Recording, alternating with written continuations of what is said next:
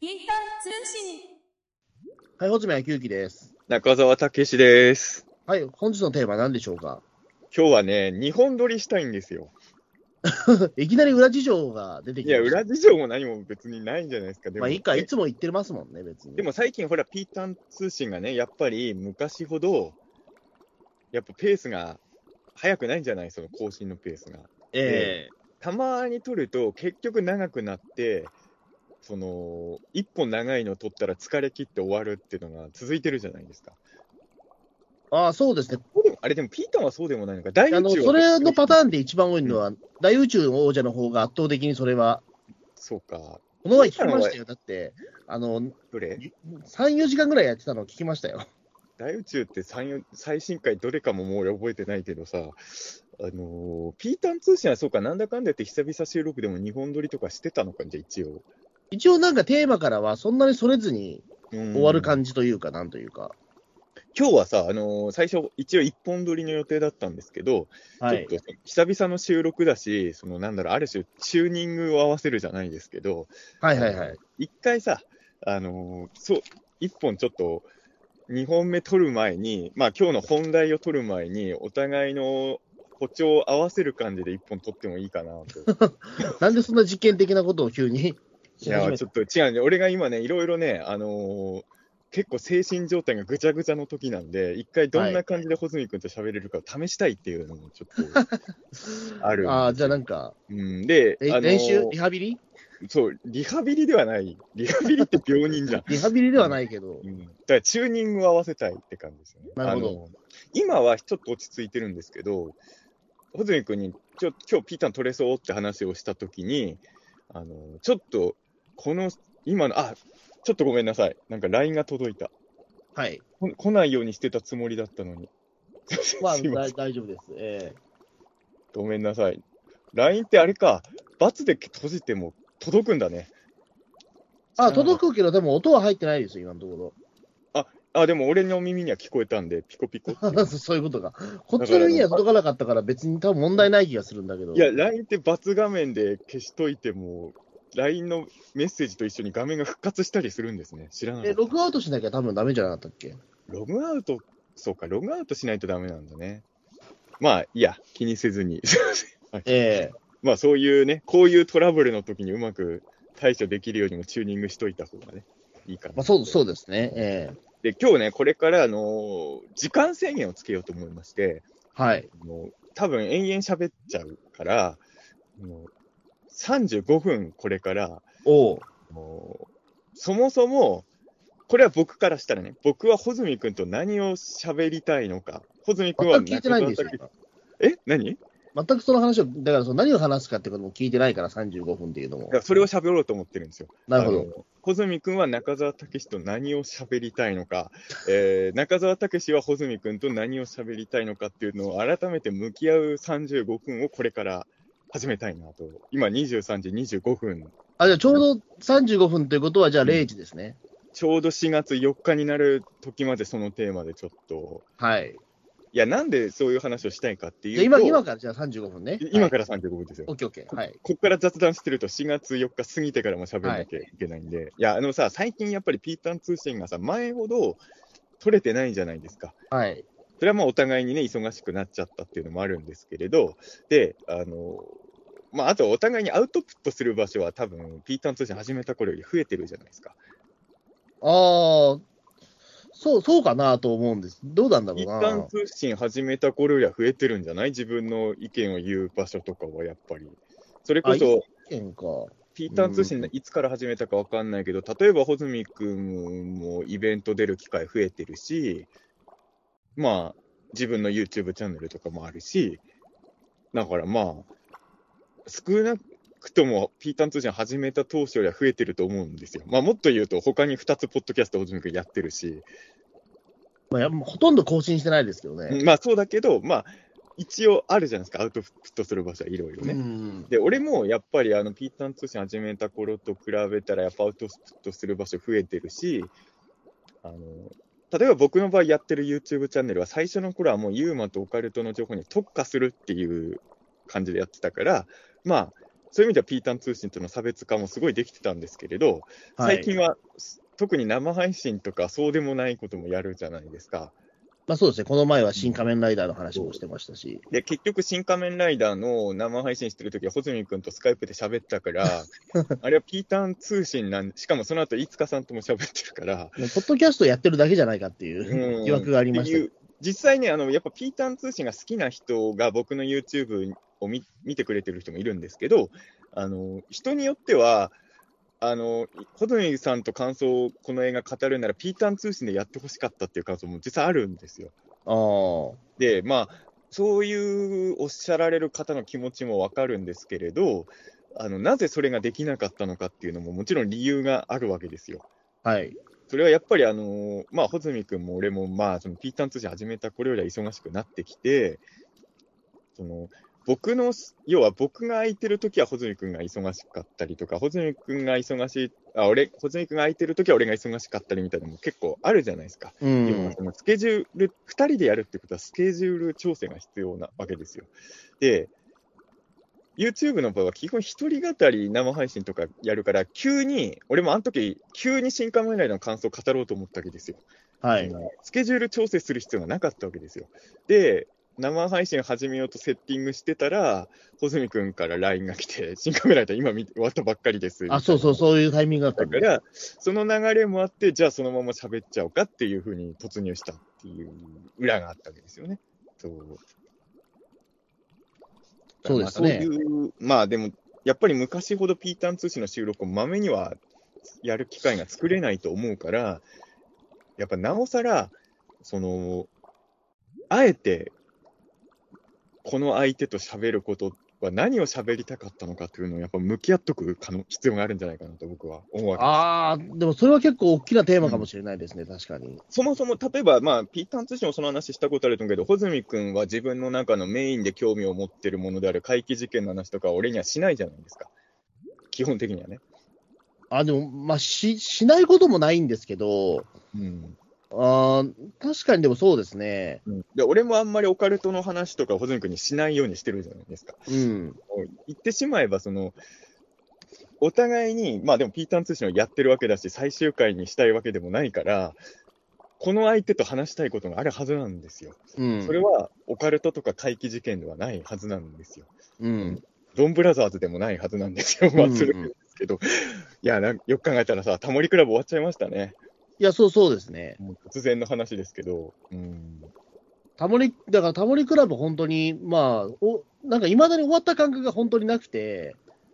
ななんかその、終わ終わるっていうふうに、終わりますよって告知があったのが、2月の後半とかだったんで、うん。なんか1ヶ月で、なんかあとね、1ヶ月ですよって言われて、まマジかって感じになって、そのままなんか終わりました。で、今のところなんかそのよ、そのタモリクラブがない金曜日はまだ経験してないんですけど、まあね、これからだもん、初めて、あ、来週ないんだっていう感じになるのか、どうなのかっていうのも。だから意外なことでも、そのね、僕ずっとタモリクラブそれこそ小さい頃から見てたから、うん。結構ロスがあるのかなと思ったんだけど、今んとこまだそれなないんですよ。なんか、それはまだ次の金曜が来てないから、じゃないからかな、やっぱり。うん。いや、でも俺もさ、まあ、俺は穂積君と違って毎週見てる番組じゃなかったけどさ、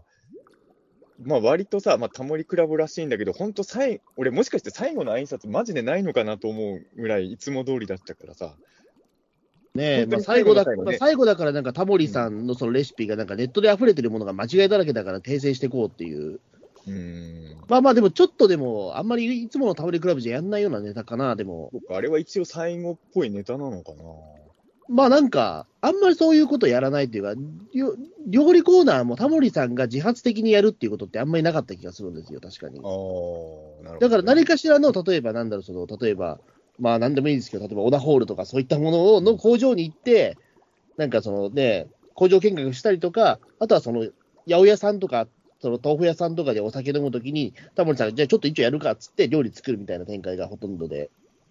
そっか、確かに、なんかちょっとジャングルテレビを見てるような気持ちになりましたもんね。そうですね、うんまあ、最終的に誰がゲストかなっていうのは、ちょっと軽く予想したんですけど、まあ、ちょっと爆笑の田中さんっていうのは、ちょっと予想外だったんですけど、本当に。でも、よかったよ。俺、最終回に田中さん出てくれて嬉しかったですね。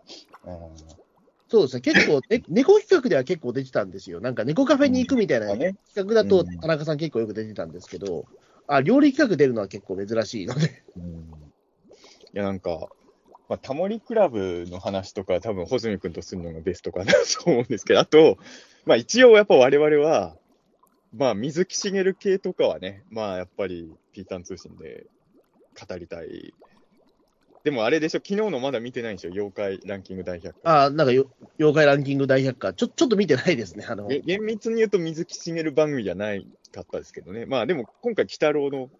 尺多かったんで。うん。そうですね。3, 3時間あったんでしたっけ？いや、俺ね、あの、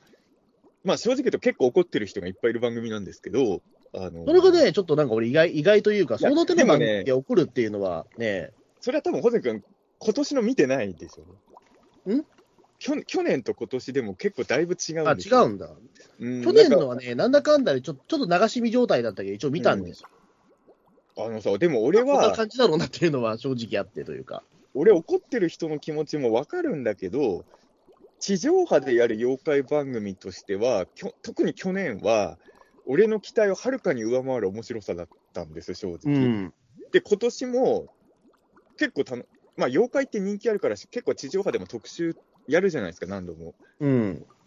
やっぱり少なくとも地上波のバラエティ番組のよで妖怪扱ってるものとしては、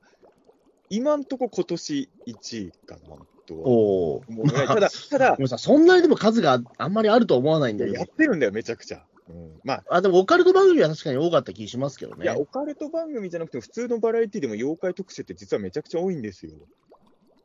あえ、そん、頻度としては1ヶ月に1回ぐらいとか。まあ、それは言い過ぎですけど、でも3ヶ月に1回ぐらいはやってるんじゃないあそれぐらいはありますよでも言われてみればうんそうそう、だからそういうの大体見てる人間からすると、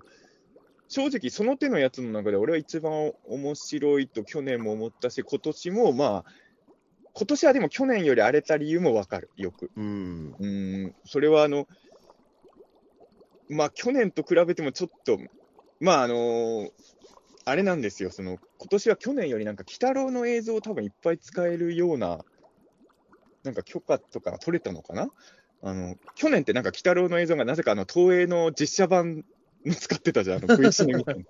そこもせそこも含めて俺は逆に面白かったんだけど、今年は普通にアニメの映像がいっぱい使えたみたいで、なるほど、なるほど。なそれ自体はいいことなんだけど、なんか、いわゆる普通の妖怪ランキングの中で、急に、その、鬼太郎の中というか、水木しげる先生の漫画の中だけで出てきた設定が、その、伝承妖怪のランキングとかに急に入り込んできたりするんですよ。ああ、それマニアが一番嫌がるやつじゃないですか。いや、でもね、これマニアっていうか、多分ね、すげえライトな人から見ても気づくぐらいなんですよ。今回のなるほど話だからそのマニアだから引っかかるとかいう、た例えば、あのなんか妖怪の大きさランキングみたいなのがあるんですよ。はいはいはい。それで何位か忘れちゃったけど、結構高い順位のところに化け猫が入ってるんですよ。おや？ちょっと変だなと思うじゃん。大きい妖怪のイメージ、我々ないじゃない、化け猫。そんなにね、大きいイメージないですけど、いくらでも化け猫より大きいね、妖怪、ね、もうパッと出てきますけど、いろいろ。でもこれなんでかっていうと、あのゲゲゲの鬼太郎3期に出てきた化け猫が、あのトラックに化けて、あの要は車にひかれた猫の怨念が集合した化け猫で、普段トラックに化けて、そのサイズの化け猫であるみたいな話なのね。で、まあ別、それがなんかね、化け猫ってこういう妖怪みたいに解説しちゃうんですよ。あーあ、じゃあトラックサイズの猫ってことですか、だから。まあそもそも化け猫っていうのは車にひかれた猫の怨念の集合体が化け猫なんだみたいな感じです。あだそれがジバニャンですよ、でも。でも、でもさ、でかくないじゃん、ジバニャン。ジバニャンでかくないですね。だからちょっと小さいぐらいですね、だから、ジバニャンも否定してるような VTR なわけです、ある意味ね。あ、そうか、そこにジバニャンにつなげるんだったら、俺は全然納得したんですけども、大きさはか全然もうおかしいんですけど、化け猫はでかい妖怪だって説明するために、急に3期の鬼太郎の映像を持ってきたりするんですよ。だから、これは別に、なんていうんだろう、いわゆるめんどくさい妖怪マニアとかじゃなくても、親って気づくポイントだと思う。だから、なんかぎ逆逆算的な話ですよね、だから、なんかこの映像使えるから、このランキングにちょっとんぶつけようみたいなところだったりするの。今回はね、そう、だから本当に、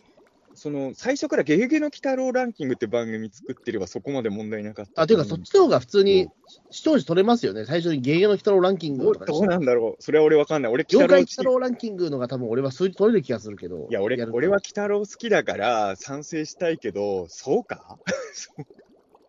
まあ、まあ、それはランキング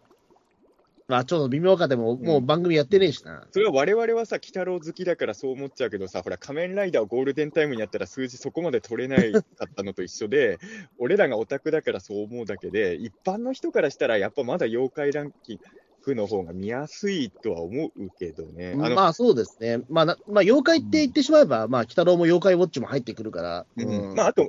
やっぱ今の妖怪番組の作りってみんなそうなんだなと思うな。この間、この間っても結構前だけど、マツコの知らない世界とか、世界不思議発見の妖怪特集もそうだったんだけど、あの、これはまあ、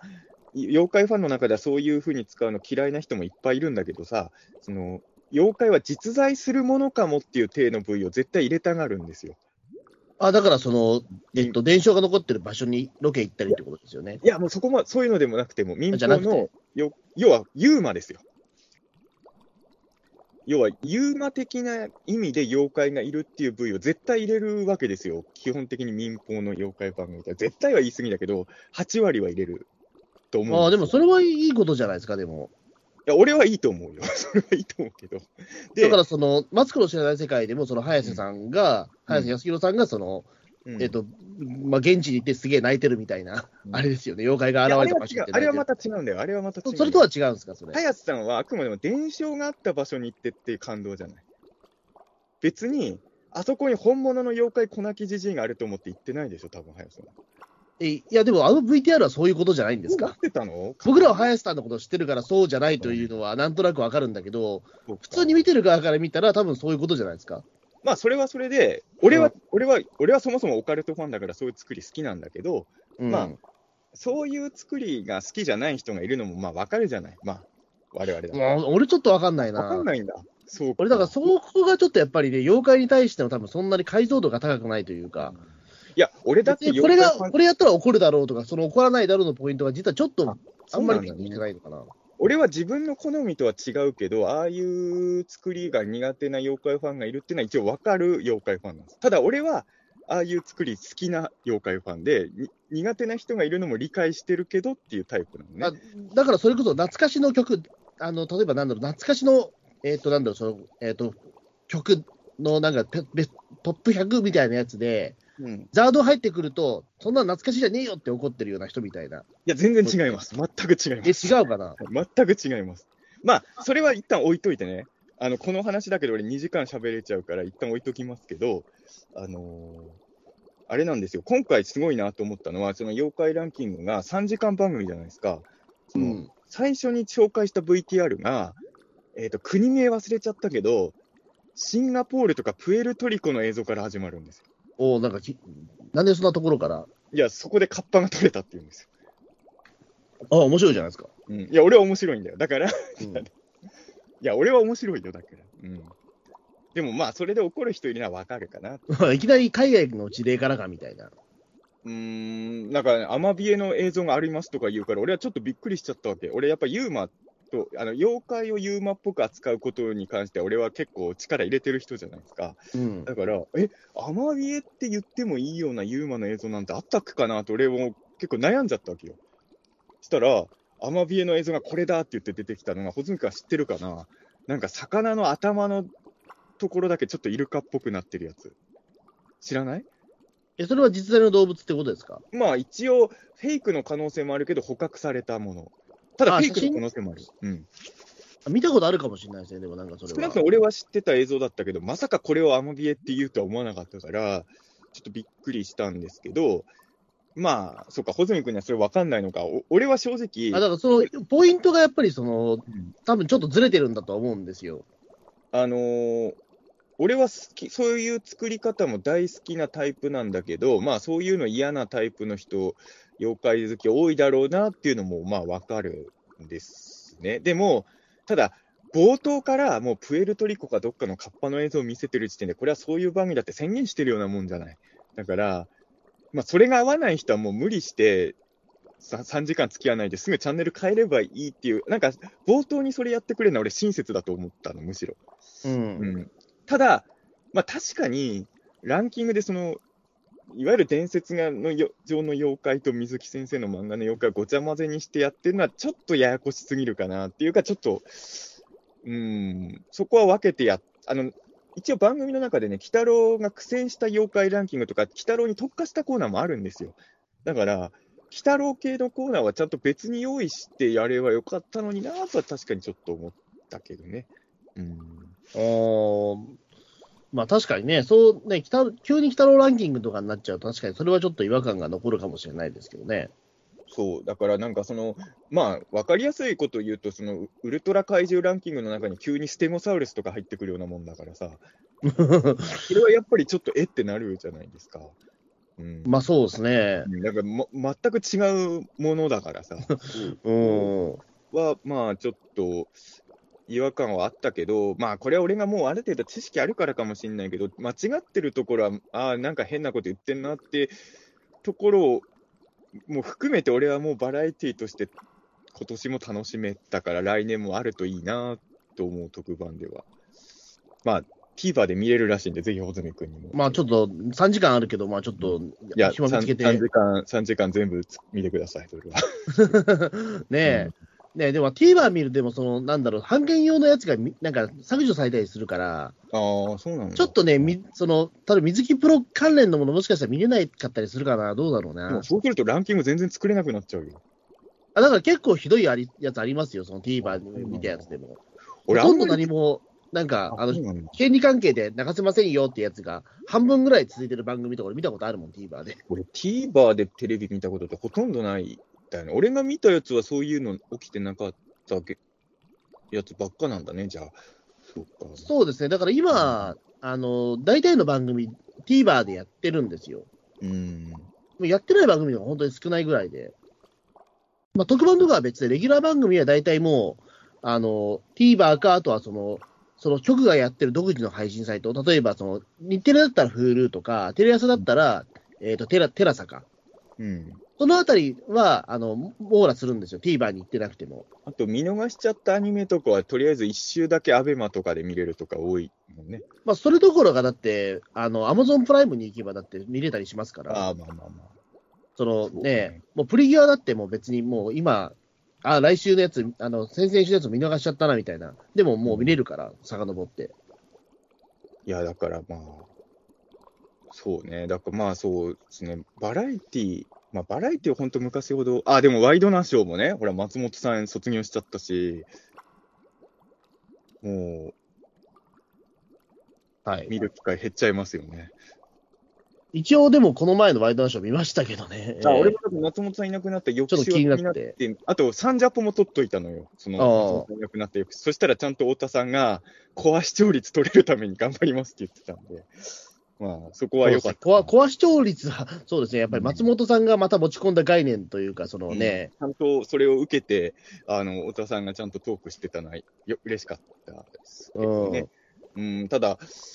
俺さ、まあ、よくピータン通信の中でもこの話何度かしてるけどさ、割とニュースの、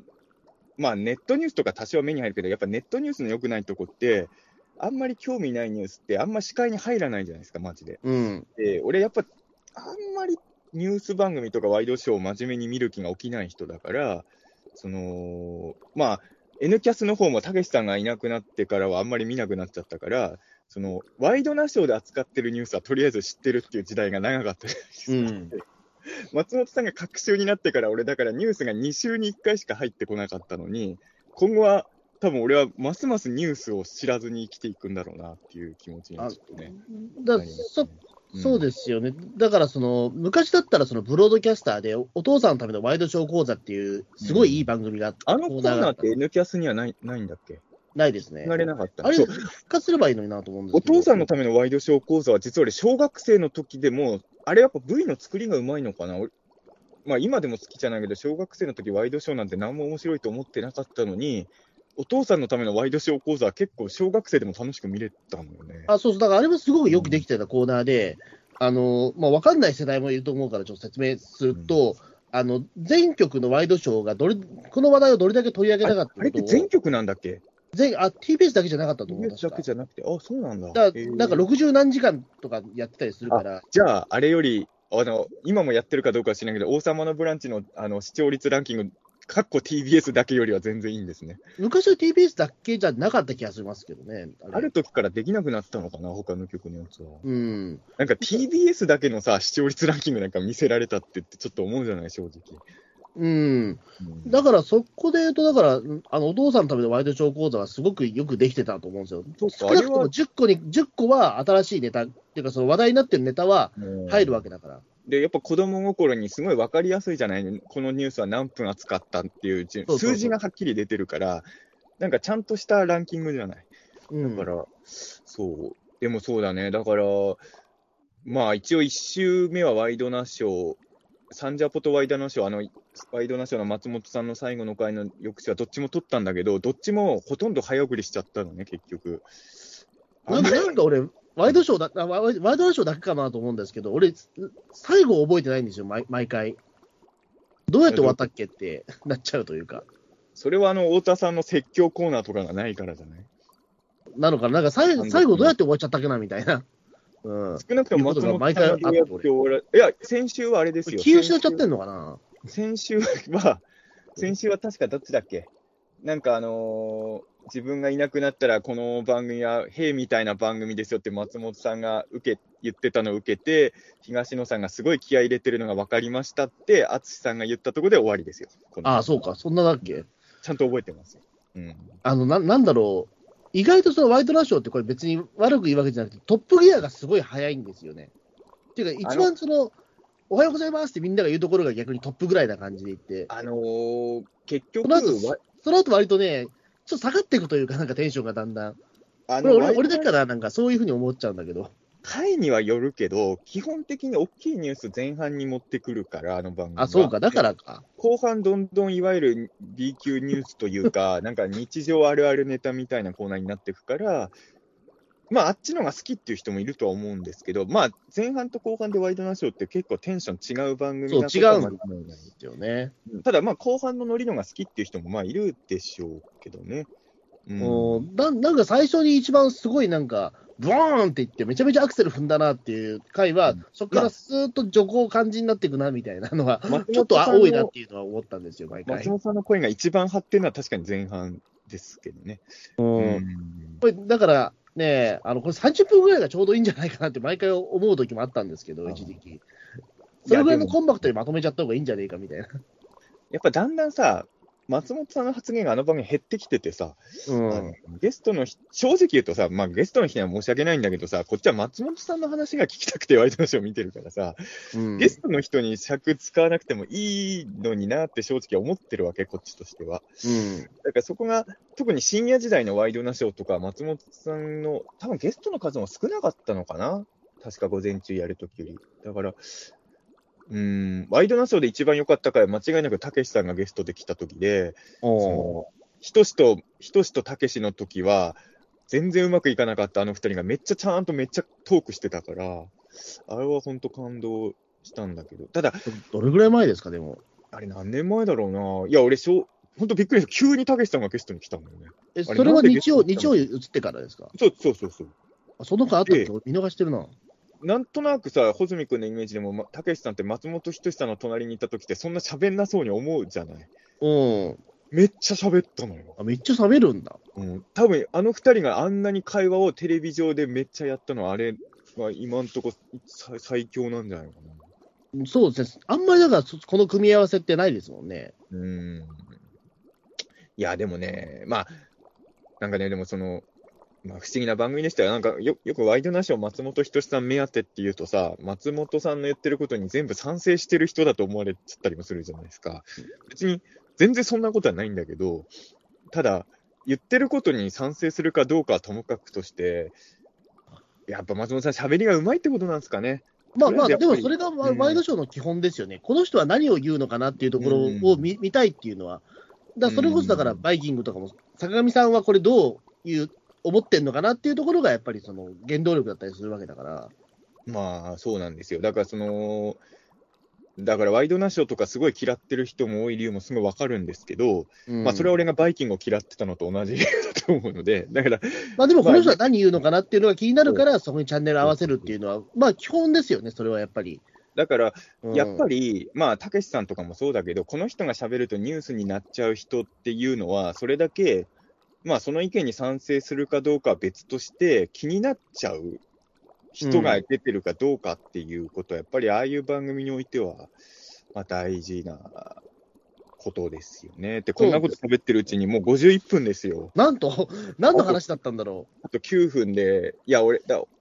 なんか、ピータン通信ってさ、俺は何を話すのが一番ベスト、俺さ、今日ね、このテーマやろうと、まあちょっと収録前に穂積君にはちょっとちょっとだけ言ったけど、それ以外にも本当はいろいろあったんだけど、う。はい。あのまあちょっと、今僕は精神闇闇期の手前にいるのね。で、そなんか何かアクシデントが起こると、俺は闇期に入るかもしれない精神状態なんですよ、今。で、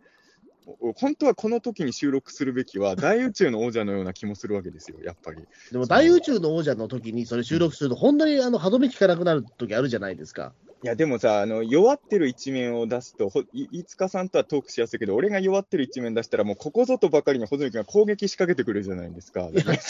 そんなことはないですやっぱ闇期の時に話す相手ではねえなっていうのはすごい思う。で、今日さ、まあ実は、まあ、そそれは確かに、俺の多分キャラクター的にはそそんな気もするけど、一応でもこれ、なんだろう、なんだろう、そのテテレビショーじゃないけど、一応そういったお、ね、ラジオ番組だテレビから、ね、ショーじゃないよ。うんすげえ大きく出たね。いや、わかんないけど、でも一応でも人様に聞かせるもんだから、なラジオ、ラジオって言ってもいいのかなっていう悩むところですけれど。あんまだからあれじゃないですか、その、ななんだろう、いや、別にどっちでもいいんですけど、その、うん。めちゃくちゃ病んでるところを聞きたいっていう人も当然いらっしゃると思う、いるかもしれないんですけど、それは大宇宙のな悩みを聞きたいとか、そういった大宇宙の王者の方でやればいいそれは住み分けでいいんじゃないですかね。うん。いや、あれ、今日実を言うと、あの、ちょっとピーターン通信、ちょっと本当に今自分忙しくて、ピーターン通信の収録しばらくできないかもってな、先週ぐらい、ホズン君とやり取りしてたんだけど、そうそうそう、だからほ本当はだから、あのいろいろ宿題が残ってるわけじゃないですか、ピーターン通信。ただ、あの、うん急に3日と6日が空いたんですよ。あの、うん本当は、本当は今日仕事入る予定だったんですけど、夜も。でも、3日と6日の夜が急に、あ急遽ちょっと先送りになったのね、その。はいはいはい。で、あの、実は穂積君と五日さんにどっちにも連絡したの。3と6空いてますって言って。で、その、先に穂積君の方から返事が来て、うん、で、3、3が空いてますって言って、で、五日さんの方が6なら空いてますみたいな。おおちょうどよかったタイ良かったんですけど、でも本当だったら五日さんとカウンセリング期間を設けて、その後ちょっと心が強くなった状態で穂積君と迎えた方がいいのかなとちょっと思ったりしたりとかね。あの、俺ね、あの、穂積君はどう思ってるか分かんないんですけど、もう自分で作ったタイム設定なんだけど、あと6分しかないっていうことで、ちょっと俺今焦ってますけれど。いや、あの、特別ルールで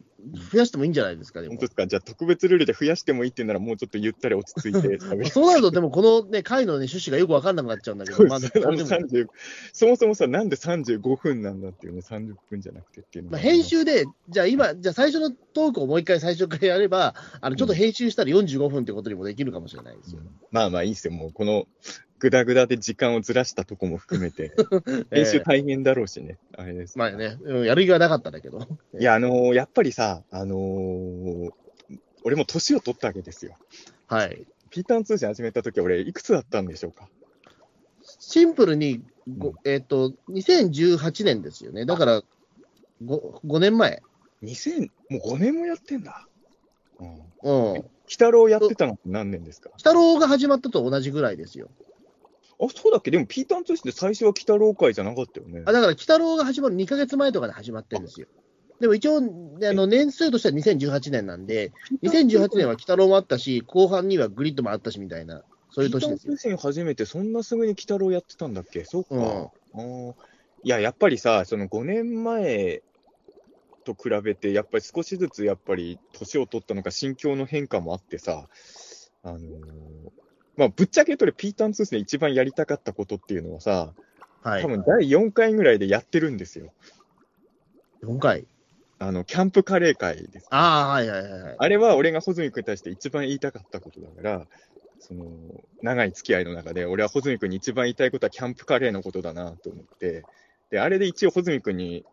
言いたかったことは、一番言いたいことは言ったわけですよ。だからあ、じゃあ、それこそさっきのワイドショー、ワイドナショーと同じじゃないですか。ワイドナショーの冒頭と一緒で、冒頭と一緒だ。俺が穂積君と一番話したかったテーマっていうのは、あの回、まあ、第4回じゃなかったかもしれないけど、キャンプカレー会に集約されてるわけですよ。で、ええあれを言ったことでもう穂積君に言いたいことはそんな残ってないわけですよ。じゃあ、あとはじゃあ、切り抜き禁止を出すしかないじゃないですか。うん、切り抜きは全然やってもらっていいんですけどやってもらってもいいけどね。ええあの、公式なのか非公式なのかわかんないピータン通信の音源が YouTube 上がってるじゃないですか。ええあれ誰が上げてるとか言っちゃダメなのかなま俺もよくわかんないです。なんかラジオなどチャンネルみたいな名前でなぜか上げられてるじゃないですか。ええまあ、上げられてるって別に俺らも上げていいですかって言われたらいいよって言ったから全然あの、まあ、普別通に黙認してるだけというか、なんていうか向こ。うじゃないけど公式でもなんでもない、たただでもない。うん、上げられてるっていうのがあるんだけどさ、その、あれなんで俺今その話したんだっけ？あ、だから切り抜き禁止、あ、ごめんなさい、俺がちょっと脱線させちゃいました、切り抜き禁止ね。そうそうそう。だからさ、あの、あれもさ、どうせあげるんならさ、そのまんまあげるってのがやらしいよね。その、俺切り抜いてほしいわ。むしろ。え面白いと、こ中澤穂積のトークで面白いと思ったところを切り抜いて、この2人がこんなこと言ってたよっていう動画を上げもせずに、ただ我々の音源を使って、ちょっとでも広告入ったらいいなっていう下心でやってるのがやらしいですよね、あれはね。ええまあ、たまあ、そうですね。だから、いでもこの話をしていても、多分彼は聞いてないと思うので、実はあれ多分内聞かずに。もうピーターンとして聞かずにただただアップロードしてるだけですから、だってタイトルもだってそのまま天才ですから、聞く必要ないじゃないですか。まあ彼が興味あるテーマやってることほとんどないもんね、ピーターン通信ってね、ピータン通信ではないですね。そうだからね、あれね、あの YouTube でこれ聞いてる人も実は結構いるんですけど、一つ言えることは、あの今、皆さんが聞いてる YouTube にこれをアップしてる人は、我々のトーク、何も興味ない人が上げてるっていうことは知っといてほしいなっていう、ちょっとあります。あ、それでね、あのはいやっぱピータン通信始めて5年も経つとさ、やっぱちょっとさ、まあこれ、ピータン通信がどうじゃなくて、やっぱり俺も40代になってるわけですよ、この5年の間に。やっぱ俺30成り立てですわ。考えてみたら。おーそれはす初ごいね。うんやっぱね、30代から40代でやっぱ人間ちょっと変わるのかなと思うのは、あのもう俺ね、あの喧嘩したくないんですよね。俺もうね、いや、昔、一時期はね、俺、穂積君と喧嘩するのが楽しかった時代もあったんだけど、もう平和にいたいなっていうふうに、やっぱ40過ぎて思うようになってくるんですよ、マジで。だからもう、揉めたくないなと思って、でその平和なトークをしたいよ、俺は、本当に。う んまあまあまあ、でもね、まあ確かにでもそういう年齢っちゃ年齢ですよね。わかんないけど。やっぱね、喧嘩は疲れるし、なんか周りの人が喧嘩してる人多いじゃない？身の回りで。誰とは言わないけれど。あ、でも、うんでもなん、でもなんだろうな、その喧嘩を、なんだろう、その、でも喧嘩の種類も違うじゃないですか、それこそ。ああと、やっぱ時代が時代でさ、例えば僕、ほら、あの、たけしさんの超常現象番組ずっと出てたじゃないですか。うん。で、あれも、まあ、俺が入った時点でもすでにだいぶ弱まってたんだけど、要は昔はさ、もっと喧嘩してほしいっていう空気があの番組にあったわけですよ。うんでも、やっぱ時代が、テレビがあんま喧嘩見たくないっていう風になっちゃったせいなのか、そこまできつい言い方しなくても大丈夫ですよみたいな空気にあの番組どんどん変わってって、最終的にあの番組喧嘩のコーナーがなくなったじゃないですか。うん。でやっぱり、そもそも、昔ほどみんなが喧嘩を求めてなくなもなってるのかなと思うところもあるし、だからその、金あのうん、あれですもんね、だからその超常現象 X ファイルの話ですよね。うん、そうそうそう。あれはでも、なんだろう、あの、俺、だ子供の頃見てたのは、そんなの喧嘩してる印象もあんまりなくて、あの、お二人が。うん、大津教授とニラニラさん別にそんなに、喧嘩してるんじゃなくて、どちらかっていうと、なんかその言い争ってるんだけど、別に喧嘩してるっていう感じじゃなくて、結果的に周りが笑ってたじゃないですか、すごい。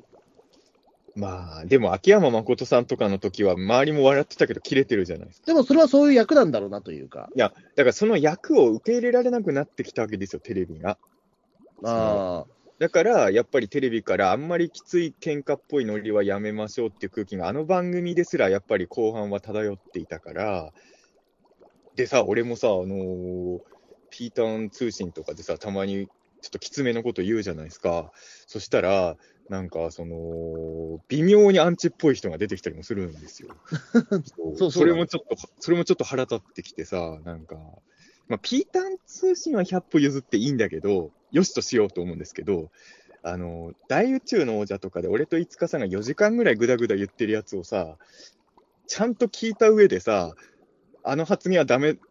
最悪だとか言うのってどうかと思いません？ちょっと。なんか。まあでも聞きたいから、でも聞いた上でそれを言ってるんだったらいいいいんじゃないかというか、。俺はね、テレビとかで文句言われるのはしょうがないと思うけど、大宇宙の王者のあのグダグダ会、ぐちぐち会を聞いた上で文句言うような人はもう聞かなくていいと俺はマジで思っちゃいますね。まあ、そこはでも本当にでも、あのどう相手が、その聞いてるリスナーさんの方がどう思ってるかですよね。まあね、本人が面白かったらそれでいいのかっていうと、またちょっと話違うし、やっぱり。やっぱりその、別に自分もその、そんなに何かに攻撃したいわけではないので、ちょっともう本当にあの、落ち着いた、あの、森本レオさんみたいなトークをちょっと心が 森本レオみたいなトーク、ね、森本レオさん、フリートークしてるとかあんま見たことないんだけど、俺も見たことないね。どあれはやドラマの役柄でしょ、だって。森本レオが演じてる役のようなテンションのトーク番組とかをね。ちょっとえでもそれをやっていくと多分ストレスが溜まってきて、またあの何かに噛みついたりするんですけどね、どうせね。うん。うん、でも今の自分の心境としては、まあ、そもそも穂積君と一緒に噛みつきたい相手はあんまいないかなっていう。あだからそこで言うと、だからうん、多分だからこれは別にその、えっと、ピータン通信が始まった頃から一貫してると思うけど、うん。価値観がやっぱり違うところ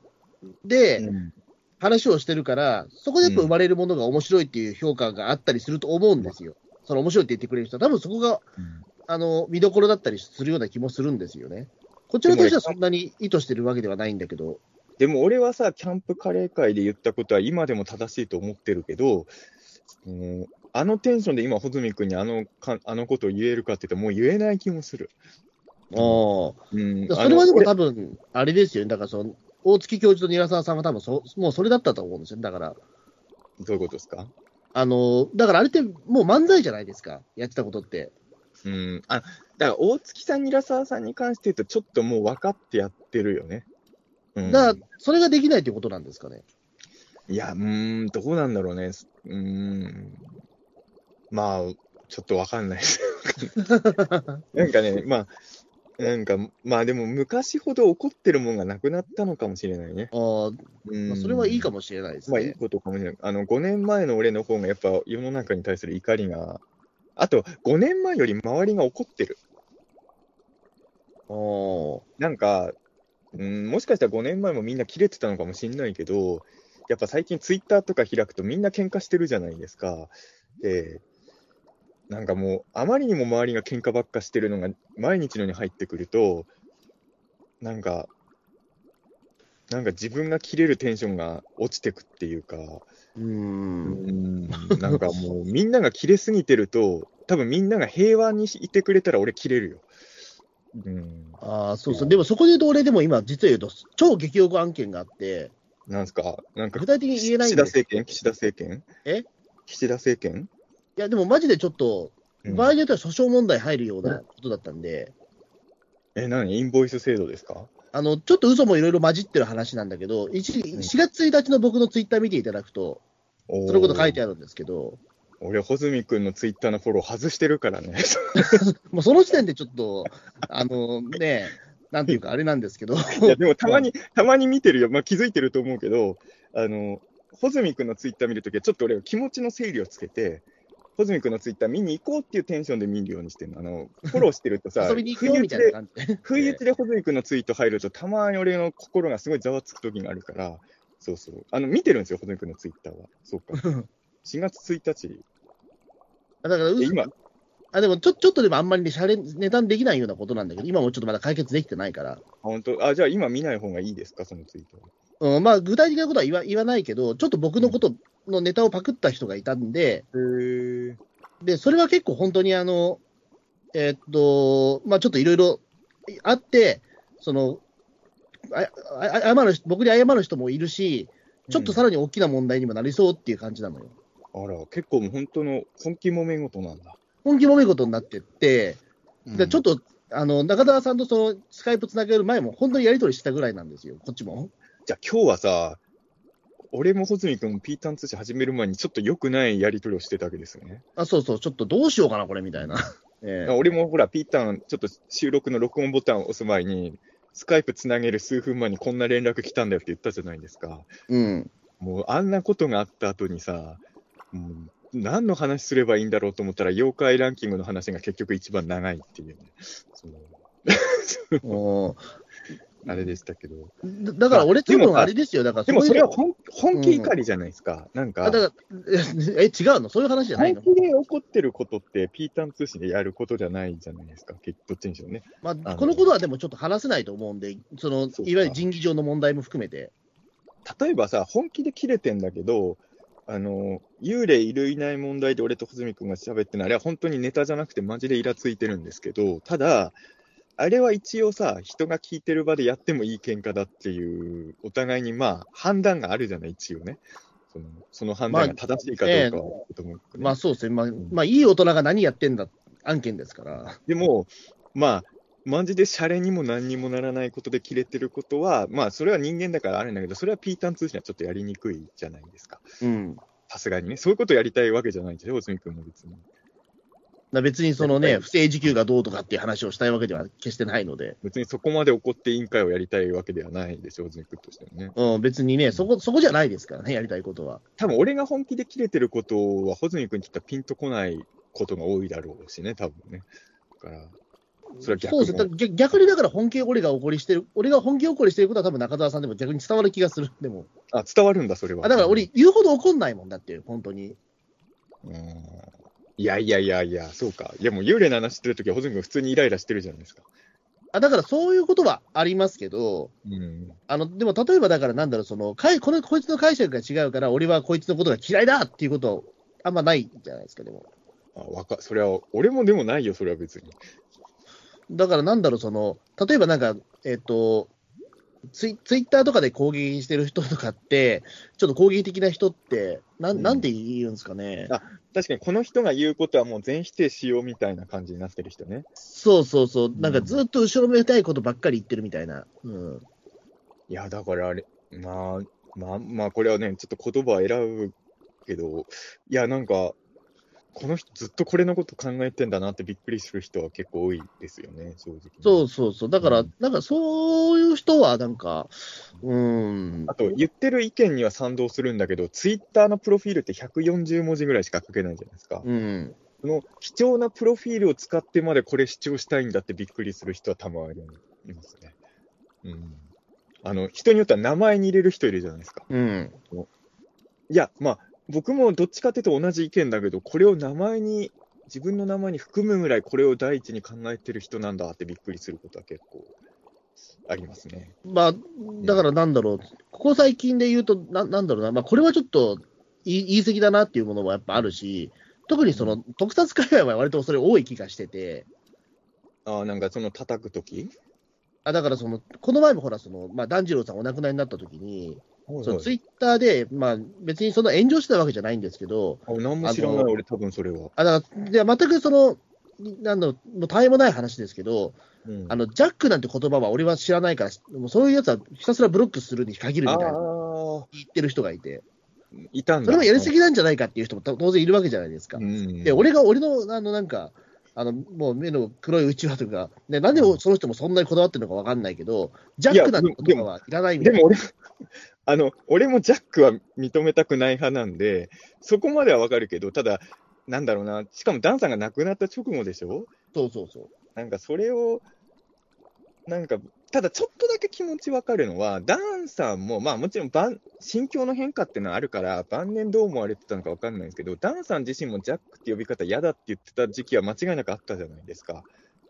嫌だって言ってましたっけ？いや、それはあのインタビューで答えてるやつ、俺も読んだことありますよ。だからな、なんかだから俺のイメージとしては、えそんなのあるんだっていうか、うん、そんな感じだった気するけど、正直言うとそこはね、俺、なんでそんなのこだわるのって言ってる人にはイラッとするし、いや、もちろんだからこだわる必要もあるけど、でもそんなに、そんなに言うほどか、いや、だからそんなにめちゃくちゃ言うこともし必要ねえだろっていうのは思う。わざわざジャックって言ってる人に文句言いに行くのとかは嫌だなと思うし、あと、ジャック呼び嫌だって言ってる人に老害だって攻撃しに行く人も嫌だかな。それに関して言うと。うん。だからその、えっ、と、ねだからその若造が何言ってやがんでって言ったときに、こっちは言いっぱなしは嫌だから、うん老害かっていう、多分その反抗が来ちゃうでもさ、かもしれない。この、本当にこのやりとりの良くないところさ、俺は世代的に言うとジャックって言っていい世代なんですよ。だからこれを世代論にすぐ持ってく、その、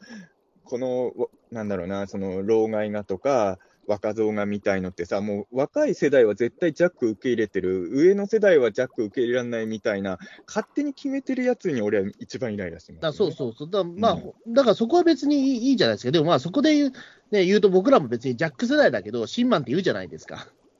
うん、まあ俺は欺瞞ですけどね。うん、俺はシンマン派なんですけど、まあでもそこがややこしくなっちゃうんですよね。特に新ウルトラマンが来てからシンマンややこしいなと思ってさ。うん。まあでも俺はシン・ウルトラマンはシン・ウルトラマンっつってるから、俺、シン・ウルトラマンを俺はシンマンって訳したことはないから。あだから、そのせいなのかな、新ウルトラマンって多分みんな新ウルって略してるよね。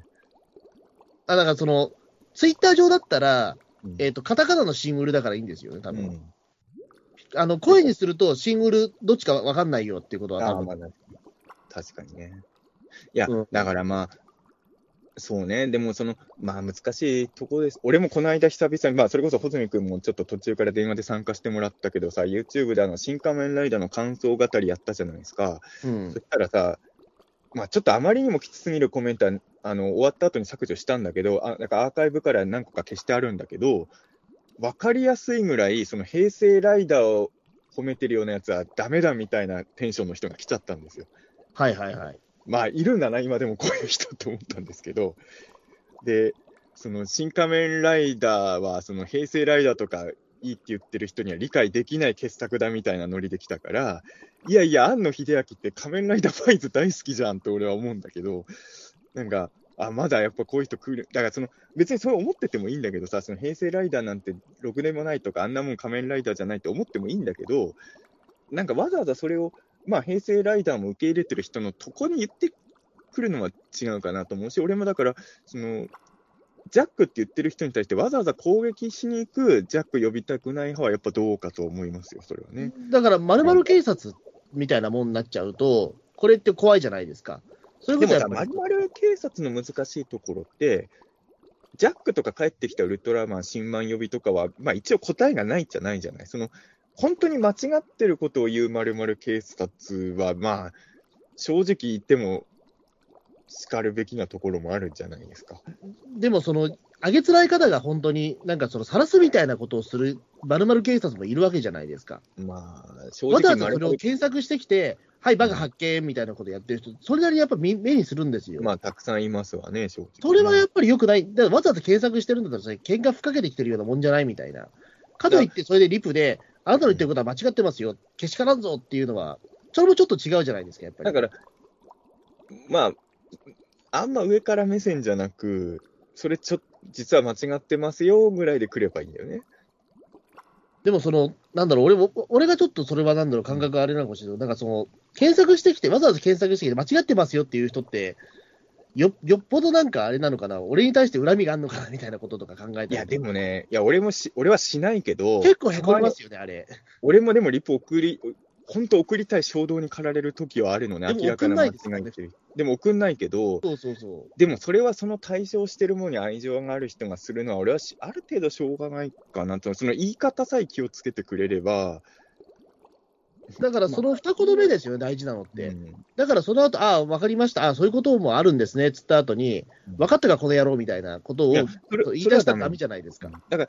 あの、あんまり上から目線みたいになると、基本的にはやっぱり、ダメだとだから、まるまる警察に関しても、うん。ちょっとそのものが、なんかその晒すみたいなものもちょっとお多いから、ちょっとそこ怖いなというか、まあ、まるまる警察は基本引用リツイートが多いからね。そうあれはね、うん、ね、それはだって結局、だってこっちだって、例えばね、うんあの、つぶやいてる方はだってそんなに、ね、ぶ文脈というかその内内容に関して別にその、何の、何の行きます？ウルトラマンジャックって言ってるだけなのにみたいなところあるじゃないですか。ウルトラマンジャックをここで持ってくのはややこしいからやめましょうよ。やめようか。ジャックはだって間違いじゃないんだから、別に。まあ間違いではない。嫌い、嫌いの問題だから、ジャック好に嫌いの問題だけどね。警察っていうのはそういうことじゃないですからね。じゃないから明らかに間違った情報を流しちゃってる人に対してね。そうそうそう。うん、だからそれはね、まあでもそれをやっぱりその晒すっていうのは、やっぱり晒すっていう行為はやっぱりちょっと俺は品があんまりあない気がするんですけどね、結果的に。まあ内容によるのかな。まあすごい影響力あるアカウントとかだったらやっぱり、うーん。まあ、大してでもそういうことやってるとって、まあ、勝手な印象としてはそんなに影響力ないんだって、影響影響力ないものが多いような気がしますけど、まあ、いや、俺は穂積君がその何々警察はどういうとこで見てるのかがわかんないんで、なんとも言えないんですけれど、うんまあ、ある程度間違いを野放しにしとくのがいいとも別に俺も思ってないから、まあ、ある程度はしょうがないとこあると思うんですけど、うん。だまあ、そうね。まあ別に好きではないけど、俺の中ではそういうの嫌いまではいかない。あーあ、でもうん一回でもありましたよ、それこそ何の気もつぶやいたものが、まあ、ちょっとそのあるタレントさんへの悪口じゃないけど、これどうなっちゃうのかなみたいな、あのまあ、うんここまで話していいと思うけど、こ子役なんですよ。うん。子役の子が、そのまあ、途中でその、えっとオリンピック、オリンピック関係だったんだけど、オリンピックで、あのちょっとほら、日本は延期したじゃないですか。うん。で、その時に明らかに声変わりしちゃったんですよ。うんで、その時ああ、でも声変わりしちゃって、そこで、あの、ああいうパフォーマンスさせるのちょっとかわいそうだなと思ったら、それをつぶやいたら、うんもうすぐ、その、そういった警察が来ちゃって、うん。あの、俺の、あの、ツイッターでは来なかったんですけど、うん。あの、Gmail と、うん。あとその、YouTube にすごいわーっと来ちゃったんですよ。晒しではなかったってことですね。話ではなくて、ほうんんでもそれで、それを、あなたの一言が、そのタレントさんの耳に入ったらどう、どう責任取るんですかそれはなんか俺が知ってる何々警察とはまた全然別の話ですね。ちょっと怖いなと思って。それはでも何々警察ではないですよね。じゃないですけどね。うん。まあ、そのファン、タレントさんのファンの人とかですよね。うん。まあでも、ちょっちょっとそれはでもこ怖いなと思って。でもちょっとわからんで、いろんなとこでもないよろにそれを、だから、俺が、だからそのツイッター以外のところでも、いろいろその YouTube のコメントとかでも、何も関係がない動画にそれ載せたりするから、まあ、それは良くないよね。それよくないじゃないですか。それは警察と変わらないじゃないですか、やってること。まあ、警察とは違いますけど、別に何々警察の人は YouTube のコメント欄にこ書き込んでこないですから、別に。うん。だ何かしら、ちょっとまあ、よよっぽどだから、腹に耐えかれた思ってる警察と、俺の知ってる警察、俺が今頭に描いてる警察は、いわゆるウルトラマンセブン警察とか塗り壁警察の人のことなんで、そういうことしないじゃないですか。あの、愛嬌が必要じゃないですか、多分それも。うん。でも、多分、穂積君にその抗議みたいなのしてきた人は、警察とはまた別のタイプのあるじゃないですか。うん。それは警察やってる人に対して、あの、二次被害かなと。それを一緒にしちゃうと。あ、だからごめんなさい、それはちょっと例例として違ったけど、うん一番なんかでもね、なかなかこれは来たなっていう。ええある程度でも芸能人の人とか、俺も軽く言っちゃうときあるけど、それは多少は、まあ仕方ないっていう気持ちも、まあなくはないんですけど、ただまあ、それでこんなに言うみたいに思うことはもちろんありますけど、それはあのその声変わりのやつがね、そんなに傷つく人が、うん。あだから本人まがちょっと気にしてたっていう、なんか、どっかの雑誌のインタビューがあったらしいんですけどね。それは俺知らないんだけど。まあ、タレントさんとかってね、エゴサーチめっちゃするからね。まあ、そそうう。でもまあ、タレントがエゴサーチするかもっていうことで、ネガティブな意見も書けないのはちょっとまたナンセンスだかなっていうのもあるじゃないですか。でも言葉はある程度選ぼうっていう意識をみんなが持つことは一応大事ですからね。まあ、まあ見てるかもしれないっていうか、そのね、なっちゃうと。だからよく言うんだけど、俺ツイッターとかでもさ、なんかその、俺にリプでさ、あの、ある作品とかね、俺が見た映画とか本の感想で、きつめの感想みたいの、でもあれってここダメでしたよね、みたいなリプ送ってくる人いるじゃない。うん。で正直俺もそう思うんだけど、それに対して僕もそう思いましたって返したら、絶対、絶対じゃないけど、結構な高確率でその作品の作者の人ってエゴサーチして見てる可能性あるからさ、うん。もう巻き込まないでほしいっていうのはありますよね、そういうのは。うん。だから気使ってます、そこは結構。うん。まあでそうそう。もたまに、うん、でもまあ、もう俺の中でもこいつに気使う必要はないと思っていくときもありますけどね。でも基本的には、嫌いではないものに対しては変な誤解を生みたくないなっていうのがやっぱあるから。うんまあ、だからやっぱり、ちょっと真面目にやりすぎてる人というか、がおお多かったりする部分はあると思うんですよね。だた多で分だからだから、とにかくネガティブな感想を聞きたくないっていう人も多いじゃないですか、やっぱり今。あまあね、そう、ね。とにかくネガティブな感想は悪だみたいな。まあ、のもあるし。そういう人は絶対ピーターン通信は聞かない方がいいと思うんまあ。そうですね。う。うんんまあ、でもそうだよ。だから、新仮面ライダーの感想の生配信も、まあ、俺、結果的には新仮面ライダーってもちろん好きか嫌いかで言えば好きな映画なんだけど、その、割と最初の方にさ、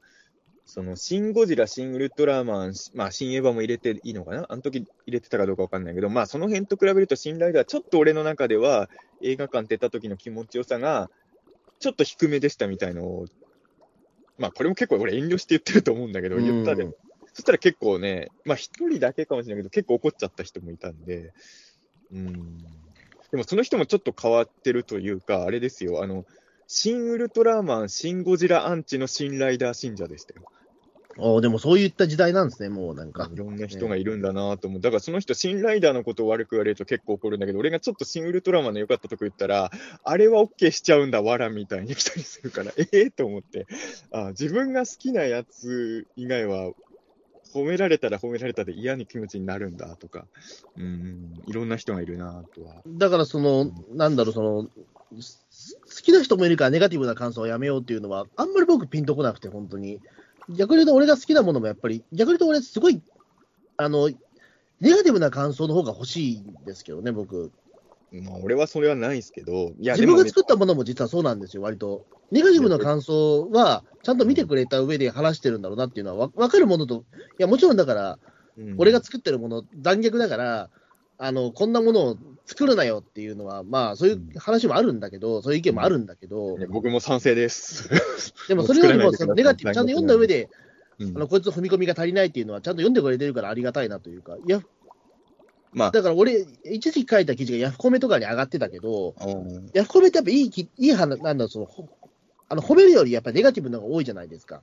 ニュースによりますけどね。ニュースによるけど、俺なんででも本当に、なんでこんな、ね、昔の事件を掘り起こして、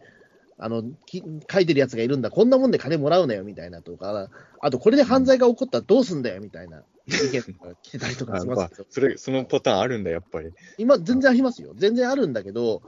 俺逆にそういうのも、なんか、ありがたく見ちゃうんですよね、割と比較的。俺はやっぱりね、批判は全然ありだと思うんだけど、結局言い方だと思うね。さっきの何々警察と一緒で、映画の感想とかでみんな褒めなきゃいけないっていうのは絶対気持ち悪い状況だと思うんですけど、ただ、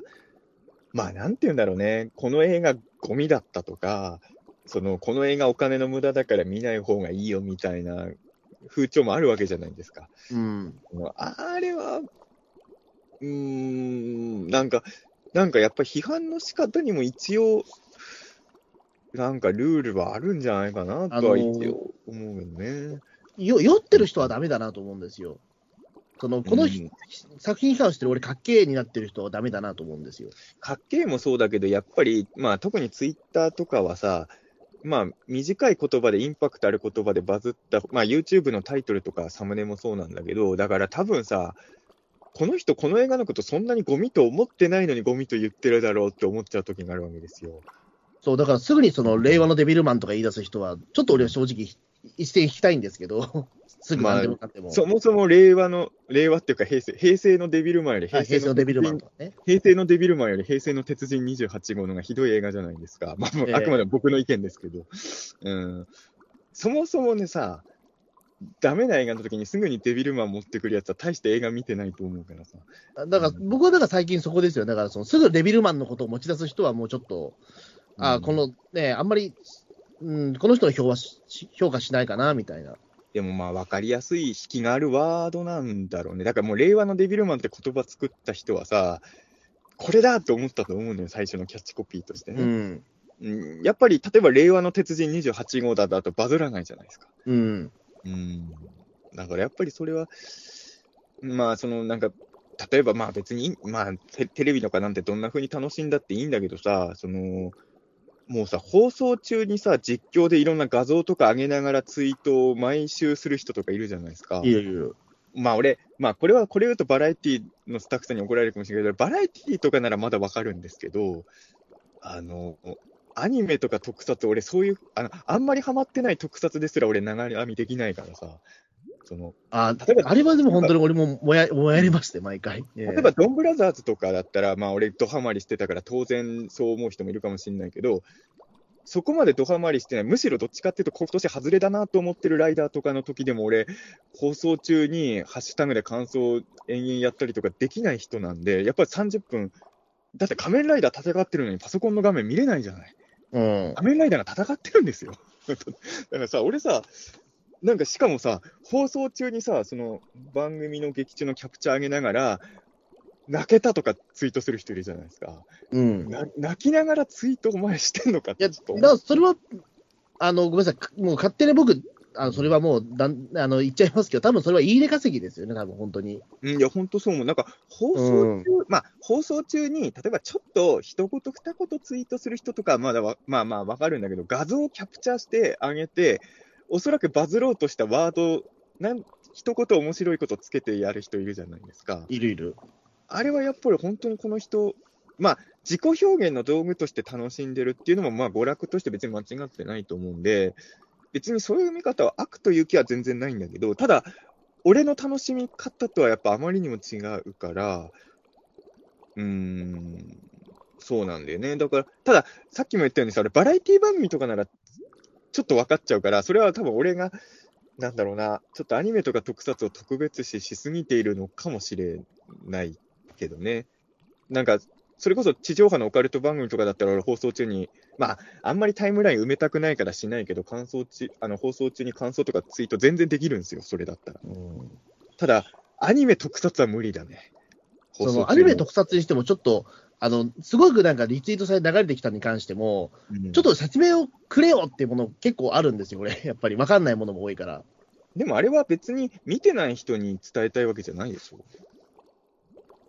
だから、そのなんかの、その、だからこれ、誘導起こるから、ドンブラザーズの時でも、うんやっぱちょいちょいあありまして、最後の最後で、そのうんほら、みんなで乾杯してるところの、まあ、そのなんだ、乾杯というか、その、なんかのショーがあるじゃん、ネタバレになっちゃうからあれですけど、最後の1個前かな。あそのいや乾杯の後に、ちょっと最後の最後でしたが、その漫画のショーのやつ、ああ、最終回だね。そこで、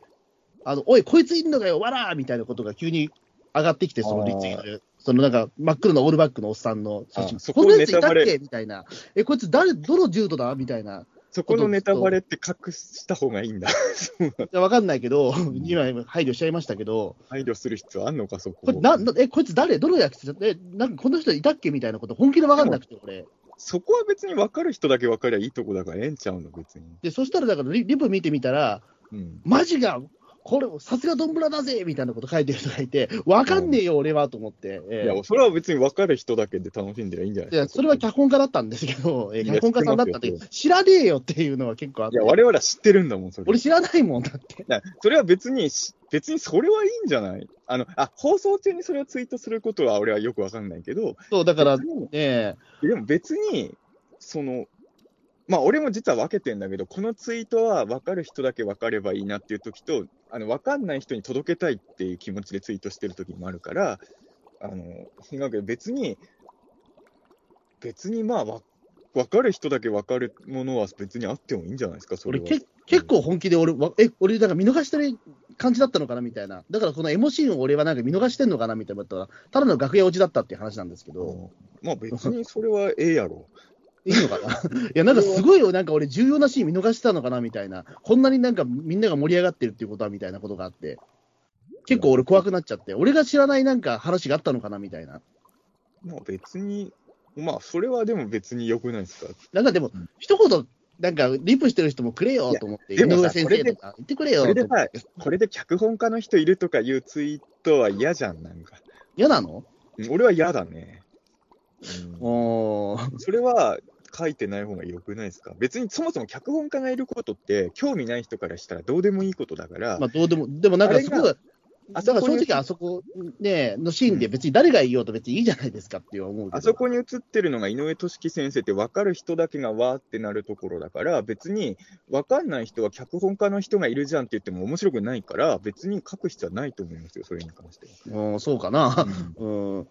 なんか俺本当になんか怖くなっちゃって。だって、脚本家の人いるじゃんってツツイートと一緒に写真があっても、別に穂積君とか、それでわーってなんないじゃない？いや、わーってなりますよ、それは。あ、こんな顔してんだってなりますよ。なるの？なるんなりますよ。俺はならんよ。井上俊樹って人はこんな顔してんだ。へあだからごめんなさい、俺だから全く知らもう特撮、の平成の特撮知らないから、井上俊樹さんの顔も知らないんですよ、僕。ええいや、別にそれはいいんじゃないですか。普通は知らないよ。あ、だからそこで初めて知ったんですよ。あ、こういう顔してんだっていうの。うん。あ別にそれは、別に、だって俺だって、なんか見てるテレビ番組で知らないとこで盛り上がそれこそ、例えば、水星の魔女、俺、毎週見てたじゃないですか。まあ、うんあの来週から第2期始まるけど、やっぱ俺、ガンダムマニアじゃないから、あのー画像付きで盛り上がってるネタで、やっぱ分かんないやつが来るときはもちろんあるんですよ。うん。でも別にそれで俺、いや、初心者に分かりやすいように文章添えろよとか思ったことないので、別に。あだから、まあ、だからそれは別に、だからそれは、いそう井上先生の話に関しては、あのちょっと俺が本気にび、なんだろう、俺知らないなんか見逃してるシーンがあったのかなみたいなことで、ちょっと怖くなっちゃったシーンで、うん、でしかもそれがだから、あの別に井上先生だろみたいな話も何もなく、それが進んでることがちょっと怖くなっちゃったって、ただそれはなんでそのまま進んだかっていうと、もう井上先生だ、井上先生だってことに分かってる人しか反応しないような種類のツイートだからですよ、そもそもね。うんまあ、それが、ままあ、上がってきて、うん、こっちは何のことか分かんないなみたいなうん、でも一応、ドンブラザーズ見てるから、なんかすごい俺は見逃してるのかなみたいな。うん分かんないは分かんないでね。いや、それを言ったらさ、もう、水星の魔女とかもさ、あのー終わった後にさ、ウルトラマン列伝方式で昔の流してたじゃないですか。うんあれがさ、えっ、と、最初、ハサウェイのやつでしょ？先行のハサウェイでしょ、うん。あれもさ、なんだろうな、いきなりさ、まあ俺一応逆襲の人は見てるから、まあなんとかなるけどさ、普通さ、なんていうの？何の説明もなく見れるやつを流した方が良くないですか、それは。もだそれはなんか編成上のあれなんですかね、なんか作戦があったりするんですかね？だから、俺、ほら、ウルトラマン列伝を見てた人間だからさ、列伝はさ、そのウルトラマンなんとかとか知らない人でも入っていけるように結構配慮してやってたじゃないですか。まあ、やってたじゃないですかっても知らないかもしれないけど。いや、でも知ってますよ、だからそれこそ、だから、まあね、なんかそういったちょっと解説もあったりみたいなことですよねそうだ。からそのウルトラマンネクサスとかが出るときは、ネクサスっていうのはこういう世界観の話なのってちゃんと説明してたからさ、そのやっぱハサウェイってさ、まあ、水星の魔女新規が多いわけでしょ、ガンダムっていうのは。で、うん、だからこそ間に昔のガンダム流して、ガンダムシリーズ自体を好きになってもらおうっていう作戦で多分入れてるわけでしょ、あの間の先週までのやつ。うん、でもそれで、ハサウェイっていうのはちょっとやっぱり思いましたよね。うん、なんかだちょっと荒領事ってことなんですかね、わかんないけど、うんまあ、どうせだってわかんない人は調べるだろうっていうか、もうそういう時代、まあ、とにかくよくわかんないけど、映像がすごければ気になってくれた人は調べるし大丈夫っていう判断なのかね。だから、えっと、だから最近はね、YouTube に普通にだって、そのなんだろう、あの冒頭10分間だけ出しますみたいな映画も増えたじゃないですか。そうね。でそういうところは多分本当に、あのもう見てる人はそんなに想定しなくて、たまたま目に入った人を引きつけるというか、こんなにすごい映像やってますよっていう人を引きつけるものなんじゃないですか、今まあ、冒頭10分ってのはストーリーじゃないからね。そう俺さ、改めて気づいたけど、ハサウェイってさ、最初の飛行機の中で銃撃ってる時が一番面白いですよね。俺見てないんですよ、まだ。あ、見てないか、すいません。じゃあいいです。え、水星の魔女は見てたんでしょ？あ、それでめ魔女は見てますよ。あ、じゃあ、間のところはもう別にいいやってやって、また水星の、水星の魔女だけ見れればいいんですね。いや、あの、一応、えっと、ハードディスクが撮ってるんですけど、うん、あの、大体日曜日は、だから、そのね、僕、焦点、焦点を見てるので、ええいや、別に撮ってるんならもう何曜日だって関係ないまあ、関係ないですけどね、ええでもなんか、焦点見たくなっちゃうなっていう、飛行機の銃撃戦って、水星の魔女のさ最終回の翌週じゃないですか。翌週でそれをすね。ええそれを見てないってことは、もうず絶対見ないじゃないですか、もう3ヶ月。あそうですね、確かに言われてみれば。一応、まだね残ってはいるんですけど、まだ4話目ぐらいとかをそこ見てないならわかるけど、もう1週目から見てないから、こいつ見ねえなっていう感じですけど。だそうです。だから、俺もだからそこで言うと、ガンダムファンにはなれなかったんだと思うんですけど、水。星の魔女ファンってことですね。うーん、まあ、水星の魔女も意外とね、結構忘れてるなっていうか、見返してないからな、一回も。水星の魔女はね、未確認社会性物体で話すわ。ちょっとねあ、。そうですか。いや、違うのよ。いや、うーん。いや、基本的に水星の魔女っていう番組は楽しんでるんだけど、俺、水星の魔女の際、今後について考えるときは、どうしても俺の中で水星の魔女じゃなじゃない番組で感じた感情が不安要素としてあるんですよ。うんうーん。でもちょっとそれはちょっとポッドキャストでは話せないかなちょちょっとだから俺、だからうんえっとリアタイで見てると、俺はだからその結構そわそわしてるんですよ、水星の魔女見てるときって。焦点が始まっちゃうから。そうなんですよ。で、その時だから、水星の魔女がやった焦点って結構不安定で、なんかあの2番楽さんがまだ亡くなる前で、ゲストが毎週変わるんですよ。いや、2番組取れるレコーダーはないのかい、君の家に。ごめんなさい、ないんですよ。ええもう買っちゃだからえよ。儲けてんだろ？儲けてんだろ？買っちゃえよいや、儲けてないんですよ、全然。えいや、俺さ、正直さ、今さ、一応さ、4番組までは録画できるのね、同時すごいなっていうかね、一時期は2番組だったんだけど、それじゃ絶対足りないから、レコーダー1個増やしてるわけですよ。で、やっぱり、やっぱそんくらいないと、ちょっと、たまに被る時があるからさ。あだから俺もさ買おうかなと思ったんだけど、TVer が意外とフル活用したら大丈夫ってことに気がついたんで、当店って TVer で見れないの？あ、Hulu で見れます。じゃあ、Hulu で見りゃええやん。あ、だから、だから、水星の魔女を、ごめんなさい、だから水星の魔女を見てた時の、えっ、と、昨年の、えっ、と、あれですよ、10月から、うん。あ、違うわ、えっ、と、あ、10月でいいのか。10月から12月ですよね。うん。だからそこはだから、あの、まあ、円楽さんが亡くなって、うんその後またゲストがたくさん来るっていう時だったりするし、で、しかもその、ね、また円楽追悼もあったわけだから、やっぱりちょっと感情がすごい揺れてるんですよね、俺の中で。まあそれはすごいわかりますよ。だから、すごくなんか俺の中で、あの、スレッタ・マーキーの顔を浮かべると、後ろで円楽さんの顔も浮かぶんですよ。いや、でもまあわかる、正直。いや、それは本当あるのよ。あの、結局、それがほ、それはホズミ君ふざけて言ってるわけじゃないっていうのはすごいわかるのは、結局、記憶って結びつけちゃうじゃないですか。そなんか俺、本当に、あの、バキシムには申し訳ないんだけど、俺、一時期バキシム見るの嫌だった時代があったの。それはで、あの、メビウスのバキシム会の頃に、すごいトラウマになるような出来事が俺にとって起きちゃったの。でバキシム見ると、俺のすごいその嫌な記憶が蘇ってきたの、同時に。で、はい。一時期俺、バキシムむしろ好きな鳥獣だったんだけど、バキシム見ると嫌な記憶が蘇ってくるから、バキシムのフィギュアとか全部押し入れの奥に隠したんですよ。うん。でも捨てたくなわかりますよそれはすごいうんで、最近、ようやくバキシムを見ても普通に楽しめるように、この2、3年で復活したんだけど、実はね、4、5年前とか俺、たださ、一緒にウルフェス行った友達とかにさ、俺バキシム見たくないんだとか言うのもちょっと申し訳ないじゃない？あ申し訳ない。な、なんなんでって言われてもなんか説明しづらいですもんね。だから、あの、やっぱ何も反応しないようにしてたんだけど、バキシムが例えばショーとかで急に出てくると、うわー、思い出しちゃったみたいになった時が あったのよ、それは。これ、しょうがないんだよね。まあ、しょうがないです、でもそれはもうん。う。でもやっぱり、な流れで、やっぱテレビって流れだから、すごいやっぱりなんか考えちゃうんですよね。なんか、なんかどうしてもだからそのね、水星の魔女を浮かぶと、あ、そうか、あの時だから焦点もね、大変だったしみたいな。なんかその、ね、点てけてけてけもなんかちょっと悲しい規律に聞こえてくるな、みたいなことも全部俺はそれが水星の魔女押し込められちゃったもんなんなるで。ほどね。いや、まあまあ、それはまあ、わからんでも。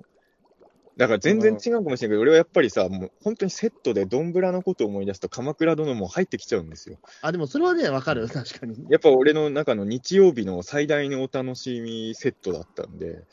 それはもうね、なんかセットなんですよ、俺の中であの2番組っていうのはね。うん。で、これを大体さ、YouTube とかで言うと、絶対に水星の魔女も良かったですしねってコメントが来るんですけど、まあ、それは全然いいんですけど。いや、うん、まあまあ、水星の魔女も見てたけどね、楽しかったけどね。あの、僕の中では3大セットにはなってないですよ。そこは。うん、うんでも、、久々にガンダム全話見ましたよ。お本当に。あのーそうね、俺ガンダム本当に全部見たやつって本当少ないから、うん。まあ、そういう意味でやっぱりすごかったんじゃないかね、水星の文字はね。まあうんね、まあ2期始まるますからね。う2ん。期もね、あのーそう、だから俺、先週焦、先週っていうか、数日前焦ってさ、日曜の6時からだじゃないですか。で、うん、あれ、今日、要は4月に入ったばっか、4月な、あ、1 5, 日5時ですね、5時。そうあ、5時か。あの、気がついたら5時になってて、あ、しまった。あれ、もしかしてガンダム今日からかと思ったら、あの、来週からだった。4月9日だっけからだったから、うんあの、僕が楽しみにしている、あの、事情を知らない転校生がぐいぐい来るも、やばい、今日からかと思って、あ、よかった、来週からだったっていうのがね、あったりもしたんで、そう。まあそ、やばいって思うぐらい、水星の魔女のことは。ただ、水星の魔女って確か見逃し、アベマとかでやってたよね。まあ普通にやってますね。うん。ていうか、アマアマプラでもやってるから、全然見逃しは全然聞くタイプで。2、3回はまあ俺見逃しで確か見た記憶があるので、そう。だからそこまで焦る必要は実はないんですけど、うん。まあね、そうですね。あ、だから5時台にやってるアニメの良さって、これからの季節って、日中明るいじゃないですか、5時って絶対。うん明るいうちになんか見れるのいいなっていうか。まあ、その感情は俺にあんまりないあ、ないですか？だから10月始まった5時代のアニメって暗いんですよ、全部なんか。暗い方が良くない？暗い方が良くない？俺俺は明るい方方がいいです。俺ね、テレビは夜見る方が好きだわ。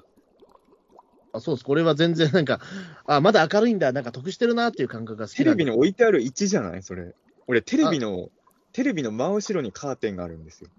あ、そうか。だから、なんか昼間だとなんか光がうざったいなと思っちゃって、夜のがテレビ見るのは落ち着くな、俺は。あ俺、えっと、ま、窓が隣にあるんで、うん。あの、まだその、左を見たら普通に、ああ、まだ朝日があるな、みたいなところ、その日があるな、みたいなことはわかるから、あの、日があるうちになんか、その、がん、なんだろう、その、水星の魔女見れるのは、なんかいいな、みたいな。日があるうちって外結構うるさい時多いじゃない？あ、でもそれが良くないですか？いや、俺は良くない。俺はやっぱ集中してみたいから。あ、そうか。だから、あの、なるべく雑音がす、本当は、だからよ夜中にやってほしい。まあ、そういう人が多いから深夜アニメばっかりになっちゃったのかな。そう、深夜アニメって俺正解だと、オタクってやっぱりさ、雑音が、感動してるアニメの周りで雑音とかの嫌じゃない？うんだから、やっぱりその、夕方とか、あと、あら、ウルトラマンとか、朝9時とかじゃない、うんで、朝9時って絶対ざわざわしてるから、そう、本当はもっと静かな時間帯に放送してほしいなっていう気持ちは結構ありますね。うん、なんかその、見終わった後もなんかその、なんか買い物い行けるなというか、なんというか、コンビニ行こうと思えば行けんだなみたいな。い見る前に買い物行けばいいじゃん。や、なんか終わった後なんかその、あー今日の水星の魔女の商店面白かったなって言いながら、なんかその、じゃあちょっと散歩しに行くかっていう、あの瞬間がたまんないですね。でも夜中これがこれが楽しみ散歩する夜中散歩するのも悪くないよ。や、そうなんだけど、でもな日中あって、で、俺だから散歩するときも、うん。あの、行きは明るかったんだけど、夜暗くなってるのが好きなんですよ。うんまあまあ、ちょっと気持ちは分からんでもない、あれ好きなんですよ。だから、俺それが今からできると思うと結構ワクワクしますね。そうなんだ。まあ俺は多分、水星の魔女は録画して夜中に見るよ。ええ水星の魔女からの切り替えで焦点に行って、その間に、まあ、もう焦点はちょっと、オープンで被るんで、ちょっと切り替えられないんですけど、まあ、エンディングをカットすればいけるんですけど、水星の魔女は本当今んとこは面白いけど、どう終わらせるか次第って感じですね、僕にとっては。あの、結末によってはちょっとあんま好きじゃなかったかもってなる可能性も正直あるかなと思うけど、今んとこは、あの、毎週楽しく見させてもらってるっていう。そうですね。で、秘まあ宝なんですけど、俺がもう俺がどう思う1時間以上経ってますね。本当だええ35分でこのテーマ終わらせようと思ったのに、そう、このテーマって絶対長くなると思ったんですよ。まあ、だからあれですよね、その、まあ、鳴らし運転ですよね、これね。まあでも、一応俺の中ではそのテーマから脱線したかもしれないけど、そもそも我々はこの、このコンビで何を話したいかってことを決めたか、決めたかったっていうか、それをふわっと話しておきたかったんです。例えば、なんていうのかな。え今から本題ってこと？いや、いや、本題じゃないけど、ちょ最最後に締めっぽくさ締めに、締めになんないけどさ、あの、去年ワンピース会を結構長めにやったじゃないですか。うん、やった。あれはさ、でもさ、なんなんていうのかな、そのちょうどいい、でも、本当はさ、だって本当は俺がワンピースに一番ハマっ、俺が一番ワンピース会やりたかった時は、穂積君が絶対乗ってこなかったじゃないですか。うん。いやその、なんていうんですかね、その、なんだろうね、その、今頃ハマんなよっていう怒りもありましたね。ちょっとねその俺が一番ワンピース、ワンピースって言ってた時は、もう読む気しないって言ってたくせにみたいな怒りはちょっとあるんですけど、その、なんかその、まあ、でもそういう奇跡的に、まあ、穂積君はともかく、俺は今、ワンピースより面白いと思ってるものも結構あるんですけど、うそん。の奇跡的に俺が面白い、面白いって言ってたワンピースに、俺以上に穂積君がと途中から急にはまってきたっていうパターンじゃないですか。で、これはまあ、喋りやすかったんですけど、そので水木しげるみたいに昔から俺も穂積君好きな、まあ、ウルトラマンも入れていいかな、そういうのありますけど、まあ、ぶっちゃけ言うと、ワンピースとウルトラマンと水木しげるしかないじゃないですか、我々の共通点って。え、でも、今んところ話してる感じだと別に、あ、だから、その、ワイドショーの話とかすごいしたじゃないですか、今日はオープニングで。まあでも、ワイドナショー派とバイキング派っていうのは戦争ですからね。なんで、いや、そんなことは、それ、初耳で、初耳ですよ、そんなの、俺。同じフジテレビの番組で戦争っておかしくないですから、俺、ワイドナショーは好きだけど、バイキングはもうすぐチャンネル変えてたからね。そうバイキング終わって1年経ちましたけどね、もうね。うんいまだにでもそういった名前が出るのはすごいなと思うけど。もう1年経つんだね、バイキングって。うん。ねえ、いや、別にそこ戦争ではないし、まあ、俺は単純にバイキングは仮想敵だと思ってるから、そうですね。うんあだから、中田さん、だから好きの容量がでかすぎるんだと思うんですよ。どういうことですか？ら好きなものはすごい喋りたい人だと思うんですよ、多分いや、でもね、ピータン通信に関して言うと、俺は別にそんなめっちゃ好きなものを喋りたいと思って始めたわけじゃないんですよ。うんあのー俺が本当に一番好きなものを喋ろうとしたら、相方はそれはホズミ君じゃない方がいいんだから。まあそうですよ。俺が一番喋りたいものはゴジラ VS ビオランテなんだから。うん、じゃあそれは俺じゃないですね、絶対。絶対ホズミ君相方に選ばないし、特にピータン通信の初期回っていうのは、あ、ほら、吉永小百合の映画回とかもやってるじゃん。そうそうそう。だからその、なんて言うんだろう、話したいことはあるけど、なんかそこまで、なんだろう、自分が極めてるものでもないけど、要は、例えばライター仕事とかで関わることもないだろうけど、ちょっとこう思ったよっていうのを言いたいな、みたいのをやる場にしたいっていうのがピーターン通信あ、でもで、それは僕も同じ、全く同じです、でもそれは。今でもそうですよねうん。あのゴジラとかウルトラマンの話をするために、このポッドキャストを始めたというつもりは全然ないんですけど、だから僕もだって自分で言ってる会議事件の話とか一切してないですからね、ピーターン通信では。漫画とかもむしろまだ前巻読んでない漫画の話とかを、ハマってたら前巻読んでるじゃないですか。うん。例えば俺、怪獣8号がまだ3巻までしか読んでないんですよ。おーでも3巻までの怪獣8号の話はちょっとしたかったりとか。うん。うん。それもできますからね。うん。うん、まあ、やろうと思えば、ねやもうと思えば。うん。進撃の巨人、俺今前巻読もうとしてるんですよ。ああ、そうなんですか。ど、あど、ど何巻まで読んだんですか？あ今5巻まで読んだ。あ、俺も似たような感じなんですよ、実を言うと。で、も、実は今の俺の家には進撃の巨人が全巻あるからね。あ、いいな。だから多分、そのうち全巻読むと思うんですけど、おーそういうやつとかね、タモリクラブが最終回だったねとか、そういう話をするのがピーターン通信かなと。だ意外とだからそこで言うと、その進撃の巨人も、だから俺もだからその、えっ、と、4巻まで読んでるんですよ、確か。だからそこで言うとちょっとずっと似てるんですよ、中澤さん。そこで言うと、すごい。タだから俺モリクラブの話もそうだしね。俺、今んとこ進撃の巨人で一番語られるのは実写版ですからね。あうん、俺、それは日本とも俺劇場で見てますから。あ、すごいですね、でもそう思うと。それはもうね、進撃の巨人が見たいってわけじゃなくて、樋口真嗣の特撮が見たいっていう気持ちで見ちゃったから。さすがにでも俺原作を経過してないから、その劇場版見てないですね。いや、でもね、まあ、いろいろ言う、まあ、漫画の実写映画っていろいろ言われちゃうんだけど、少なくとも前編の巨人が街を襲撃してくるシーンは、もっともっと褒められてもいいぐらい、すごいいいシーンなんだけどね。うん、あんまり話題にならなかったのはすごい残念だなとは、うんうん、思ってるんですけどね。だから、そうなんです。だからさ、やっぱりさ、その、ピーターン通信が昔ほど更新できなくなっちゃうでしょ？そうすると、その、久々に収録するってなると、まあ、語るのは例えば新ウルトラマンかなとか、その大ネタになっちゃうじゃないですか、我々にとって。えもう本当にピーターン通信でやりたかったのは、そういう我々にとって本当に大事なものについて語ることじゃなくてさ、本当はウルトラマンの話とかじゃなくて、チョコバナナについて語ったりするのがピーターン通信じゃないですか。え多分そうですね。うん、俺はピーターン通信でチョコバナナ会をよ4時間やれる自信はあるよ。俺もチョコバナナだったら多分、そうです。4時間は難しいにしても3時間ぐらいはいけるかな。でチョコバナナだったら多分あの本気の喧嘩にはならないなと思うしね。ちょういや、どいい。チョコバナナ怖いっすよ、でも割と。でも俺、チョコバナナだったら切れないよ。自分と違う意見出されても。俺、チョコって、俺テレビですごいチョコバナナにつついて切れてる人見たことありますよ、俺。やばいね。まあ、うんわまあ、いろんな人がいるからね。あの、劇団ひとりさんがすげえ切れてるの見てましたよ、俺。何かの番組で。あ、劇団ひとりさんってチョコバナナに思い出あるんだ。えっ、と、あれだ、あの、えっ、と、何これ珍百景だ。うん。で、えっと、ちょっと細かいとこ忘れちゃったんですけど、どっかの、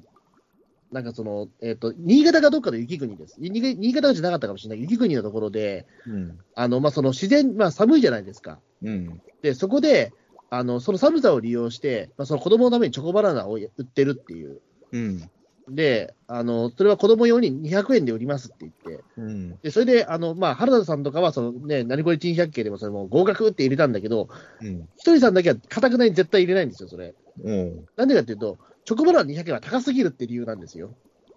まあ、普通だよね。普通、っていうか、むしろ安い方だろうと俺は思ったんですけど、え、今チョコバナナって200円じゃないの？300円ぐらいしますよ。祭りだと？うん。あ、あ、そう、俺チョコバナナに完全に200円時代を過ごしてるからか。うん、いや、チョコ、ね、チョコバナナはそんなに高いもん、なそんな200円取るもんじゃねえよみたいなことを言い出したから、ええーえまあ、ピータン通信のチャーハン界の穂積君みたいなもんですね。ええいや、チョコバナナはでも200円は俺安い方だなと思って、結構その、あ、こう、劇団ひとりさんとちょっと価値観違うなと思って。じゃあ外食のチャーハンも安いやろ。いやでも多分、多分それはならならされたものが多分そうだと思うんですけど、でも確かにチョコバナナは確かに、原材料を考えると、確かに300円は高いなと、冷静に考えるとチョ。コバナナの悲しいところって、他の食品と比べて材料の値段が割とバレやすいってことですよね。だってバナナとチョコしかないからね。うんでも、他のやつだってそんなもんだと思うんだけどさ、でもなんか、想像しやすいじゃない、値段それ言ったらたこ焼きとかだって、でもたこ焼きはだっってまだ隠し、いろいろだってほら、その、こだわれるところがあるじゃないですか。いや、チョコバナナだってこだわれるところはありますから。え、そう？やっぱ、やっぱ家で作ると、屋台のチョコバナナと味全然違かったもんね。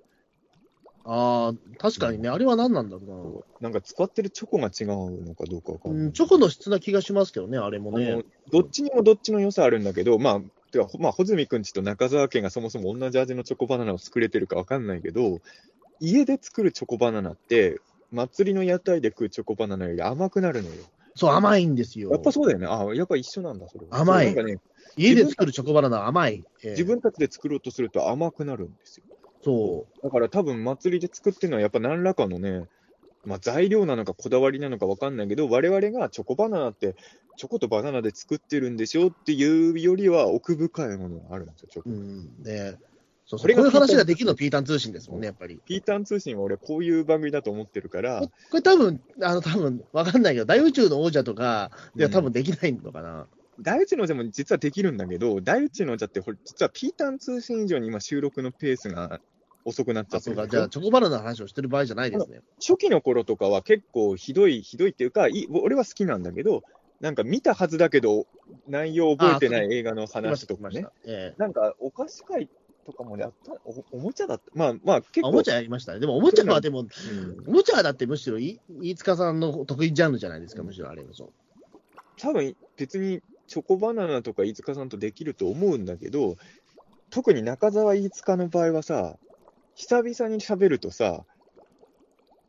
結局、最終的にはなんで我々はこんな生きにくいんだろうっていうところに、どんなテーマからでもけ結論それになるじゃないですか。あもう新ウルトラマンだろうが、新仮面ライダーだろうが、け最終結論はなんでこんなに生きにくい世の中なんでしょうっていうところに。でもあれはなんでそうなっちゃうかというと、久々に喋ってるからなんですよ。あ、あそういうことか。やっぱり定期的に喋っていたら、もう別にそうならないはずなんだけど、やっぱ飯塚さんも今、本当にあんま言えないけど、マジでめちゃくちゃ忙しいらしいので、ああそう、だからやっぱり昔ほどみんなのスケジュールが合わなくなるから、そう、だからなんで新仮面ライダーの感想をじ YouTube でやっちゃったんですかっていういう人もいたんだけど、その、やっぱりまあちょっとそのスケジュール調整してやろうとすると、できる、やれるかできるかもわかんないから、まあ一人で喋っちゃった方がいいかなっていうのと、一、うん。人で喋ったらあんま喧嘩せずに済むかなっていうのは確かに、まあ、ありましたよね。まあ、新仮面ライダーっていうのが俺の中でさ、何を置いても大絶賛っていう映画ではなかったから、すごい、特に今はもう公開から何週か経っちゃったから、若干冷静に喋れるけど、見終わった直後っていうのは俺ちょっと新仮面ライダーすごい繊細な位置にいたんですよ、マジで。ああ。もうちょっと俺もこの作品どう触れればいいのか自分でもちょっと悩んじゃう。なんかあのこの間の未確認社会性物体でだいぶ吐き出せたんで今はすっきりしてるんですけどちょっとねうーん。まあ変な話ね。お俺は穂積君が聞いてる人ってのは一旦置いとくあのはい相方がいないことを考えたら、ドンブラザーズの話は俺はしやすいの。うん。なぜかというと、まあ、俺の中でドンブラザーズは、もちろん不満が一個もないとは言わないけど、とにかく良かったものだったから、感想言いやすいわけですよ、はいはい基本的に。うん、でも、新仮面ライダーはやっぱり、とにかく良かったっていうものには、俺の中にはなってない。でも好きなところ、むしろ好きなところの方が多いんですよ。で、なんこれも難しいところで、なんか、こんな映画ダメだっていうモードには絶対なりたくない映画だから、その、自分の中で新仮面ライダーに対するその向き合い方の立ち位置が見見つけるのが超難しかったの、特に見終わった直後は。はいはいはい。うん、なんか、別にさ、自分の発言なんかで興行なんて何も左右されないとは分かってるけど、やっぱ俺としては、新仮面ライダーって本当に、まあマジで日本国民全員見てほしいとは思ってるし、あの、応援、めちゃくちゃヒットしてほしいし、応援ししてるし、正直頭の中、結構新仮面ライダーのことで、数週間ずぐるぐる回ってる時間めちゃくちゃ長いですし、とはいえ、うーん、なんか、本当すごい良かったですみたいな感じになることもできないっていう、なんか、難しいやつなんで、まだ変に誤解、変に誤解されたくないから、一番誤解されやすそうなところは申し訳ないけど、もうイベントで言うしかないと思って、ああね。YouTube とかポッドキャストでは正直言えない部分っていうのもや、逆に言うと、ドンブラザーズとかは、イベントだろうが YouTube だろうが、俺が言うことあんま変わんないはずなんですよ。うん。うん、でも、新仮面ライダー、ちょっと繊細なところが出てきちゃうから、ポッドキャストとか YouTube で自分の正直な感想をありのまま話すのはできない作品だなっていうのは正直思っちゃったわけですよ。うん。あの YouTube で喋ったことで嘘はないですけど、嘘はないけど、まあちょっといろいろ、いろんなところで配慮はしてるというかなというか。やっぱ配慮せざるを得ないところは、さっきね、あの切り抜きむしろやれよって言ったけど、やっぱ切り抜かれたら嫌なんで、うん。やっぱさ、ピーターン通信とか大宇宙のじゃで何時間も喋ってててさ、え、何時間聞いて、この部分だけ受け止めてこんな風に怒っちゃう人いるんだって、やっぱ結構びっくりすることも多いからさ。ううん。だからまあ、難しい映画だったんですよ、新仮面ライダーは。うん、ねポイントでも、マジで新仮面ライダーのこと考えてる時間超長いですよ、俺毎日毎え。日。お俺毎日新仮面ライダーのパンフレット読んでるもん。そっか、起きたら買ってえな、結局。買ってよ。俺起きたらコーヒーを常に飲むんだけど、もう本当にあれから2週間ぐらい経ってるよね。あ、立ってますね。マジで朝起きてコーヒー飲みながら新仮面ライダー読まなかった日、まだ3日間ぐらいしかないよ。あの、あとは、すげえな。起きたら、起きたらコーヒー飲みながら新仮面ライダーのパンフをめくるっていうのが俺の中のルーティンと化してるから、今のところ。ただこれはあれなんですよ。コズミカもう2回も見てるらしいんですけど、本当に最近俺忙しくて、まだグリッドマン見れてないの。うんで。まあ、グリッドマン見た、あの、そうです。今日、今日、だみ全然意図してなかったけど、今日4月3日ってグリッドマンの特撮版の30周年の放送日だったんですね。見てきたんですよ、その2回目今日。い一応見てきましたよ。っていうか、まあ、もう日付的には昨日。で、俺は実は日付的に今日、ようやくあ見に行今ける見に行く。あ、おめでとうございまいやすね。、本当にさ、グリッドマンと同じ日に三茶のポルターガイストも公開されて、どっちもすごい見に行きたかったの、俺は。でも、うん。マジで、あのグリッドマンと三茶のポルターガイストの公開何日前だっけぐらいから、マジで毎日忙しくて、はい。映画館に行って映画見るような時間はとてもじゃないけど作れなかったんです。それで、ようやく、まあ、今日グリッドマン見れるんで、グリッドマン見たら、新仮面ライダーのパンフレットを毎日呼ぶ日々から卒業できるかもしれない。あ、でもパンフレットね、売り切れてますよ。いろんなとこあろ。もう結構、いろんなところニュース困難らしいです。大丈夫かな？でも、あのもうそれどころかそ結構特典がだいぶ、俺だから初週のやつも行ったん、だ初週のやつも、えっ、と、先週の木曜行ったんですよ。うんもう特典なかったですから。え再入荷とかされてないんですかね？あだから、えっ、と、今は新しく、あの、また、えー特典第2弾が来たんで、それは手に入れました、今日。特典第3弾があの人形？人形なんですか？俺、と第3弾のまだ情報。第1弾、第2弾は人物だったけど、第3弾でグリッドマン的な子たちの人形でしたけど、多分。あ、そうなんだ。うん第2弾は、あの、ボイスドラマの書いた、あの、その、アクセスコードが書かれた、うんなんか、えっ、と、色紙みたいなやつです。いや、俺、迷ったんですけど、グリッドマンはヒットしてるじゃない、今。うん。なんか、三茶のプルターガイストのが、あの、見れなくなる可能性高そうだなと思って、とりあえず三茶は見たんですよ。うん。で、あとはグリッドマン見とけば。そうですね。グリッドマンもでも、結局全国公開じゃないので、でも、あの、全然あれですよ。あの、府中の東宝シネマズとかでもやってるし、あ、本当ですか？うん、全然あの、新宿あ、とかまで行かなちょ情報はやってないんだよ、でも。そう、なぜか調布やってないのよ。ねあの、特撮版のグリッドマンの主役の人の餃子店があったのに。でも、東宝シネマズ系が多くかかってるっぽいですよ。あ、だから東宝だからか。逆に言うと、東宝はイオンはかからないからか。逆に三茶のポルターガイストはイオンシネマで結構やってるのに調布ではやんないんですよ。も隅、隅由紀子主演映画ですよ、サンチャのポルタでも、サンチャのポルターガイストも、俺の地元のイオンシネマもやってないな。そうか。なんかね、よくわかんない、いいや、よくわかんないって言ってみ、なんか、え、こんなとこではやるんだっていうところでやってたりするんですけどね。うんあ、でも俺すごい最近映画めちゃめちゃ見てるな。でもそのグリッドマンも含めて。あの、この前だからあれですよ。あの、レボリューションプラスワンと、あの、選挙なんですを連続で見るっていう、はなかなかなことしましたよ。え、え、2本目何？え、選挙なんです。あ俺、その映画知らないわ。あ、知らないですか？あのダース・レーダーさんごご存知ですか？ダース・ベイダー？あダダース・レーダーさん。あ、知らないです。あラッパーの方で、あの、えっと、まあ、あの、片目がない方なんですけど、まあ、その説明でいいのかな。わかんない。俺、ほんとわかんないから。うん、と、あと、まあ、あの、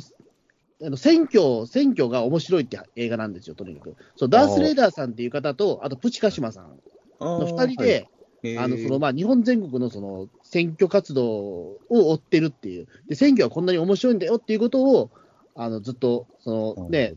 いあの、その、まあ、その、なんだろう、その、えっ、と、政治家さんにインタビューしたりとか、ちょっとやっちゃいけないところにちょっと突っ込んだりとかっていうドキュメンタリー映画なんですよ。で、それも両方にと共通してるのは、その安倍、安倍首相の、まあ、その銃撃事件っていう。じゃあ、妖怪の孫も見といた方がいいんじゃない？そう、だからそれ思ったんですよ。それ、妖怪の孫この後見たら3コンボだなと思ったんですけど、ちょっと予定が合わず。そう考えると、あんまり宣伝してもらえないって話題になってるけど、妖怪の孫は知名度高いよね。そうん。う。なんかレボリューションプラスワンンは、まあ、レボリューションこプラスワンはね、知名度まあ、あるっちゃあるけど。れ、これ意外と僕面白かったんですけどね。俺、なんかあの、みうん。なんだろう。あれは未完成版だったんですか、最初に上映したやつは。あそうそうそう。あの、では見てるけど。それは、あの、安倍首相、その安倍さんの、うんえっ、と、その国葬に合わせて9月の27だから、その事件があってから2ヶ月ちょっとで作ったんですよ。あ、あれからいろいろ付け足してる映画が今やってるやつってことか。でもそれでも、俺見てないんですけど、そのチケット俺買おうと思ったんだけど、もう売り切れちゃってて、うん。あの、その未完成バージョンのやつ。あはい。で、その時でも一応30分ぐらい出来上がってるっていうから、半分以上出来上がってたんですよね。うんで、今、全長版というか、そのフルバージョンで75分うん。のものが今、公開されてますよ。なるほどね。まあ今、政治映画が花盛りっていうことですね。時代的に。あというか安倍、安倍さん映画みたいな。なんで今安倍さん映画なんですかね。タイミング的たまたま重なったってこと？たまたま重なっ、まあだから、だレボリューションプラスワンはちょっとだからその、もともとはだからその国葬に合わせるっていうのがあったけど、まあやっぱりそのなかなか厳しいということでっていう。うんでもとてもじゃないけど、でもその、だって安倍さんのその事件があってまだ1年経ってないのに、まあね、かなりやまあっぱクオリティ高いものが出来上がってたんで、えーそうなんですね。うん。あの、なんか機会があったらちょっとご覧になっていただきたいと思いますね。まあ映画はやっぱりいろいろ見たいですよね、本当にね。うんうんちょっと見るの大変なんですけど、レボリューションプラスワン。うん。え、どこで上映してんの？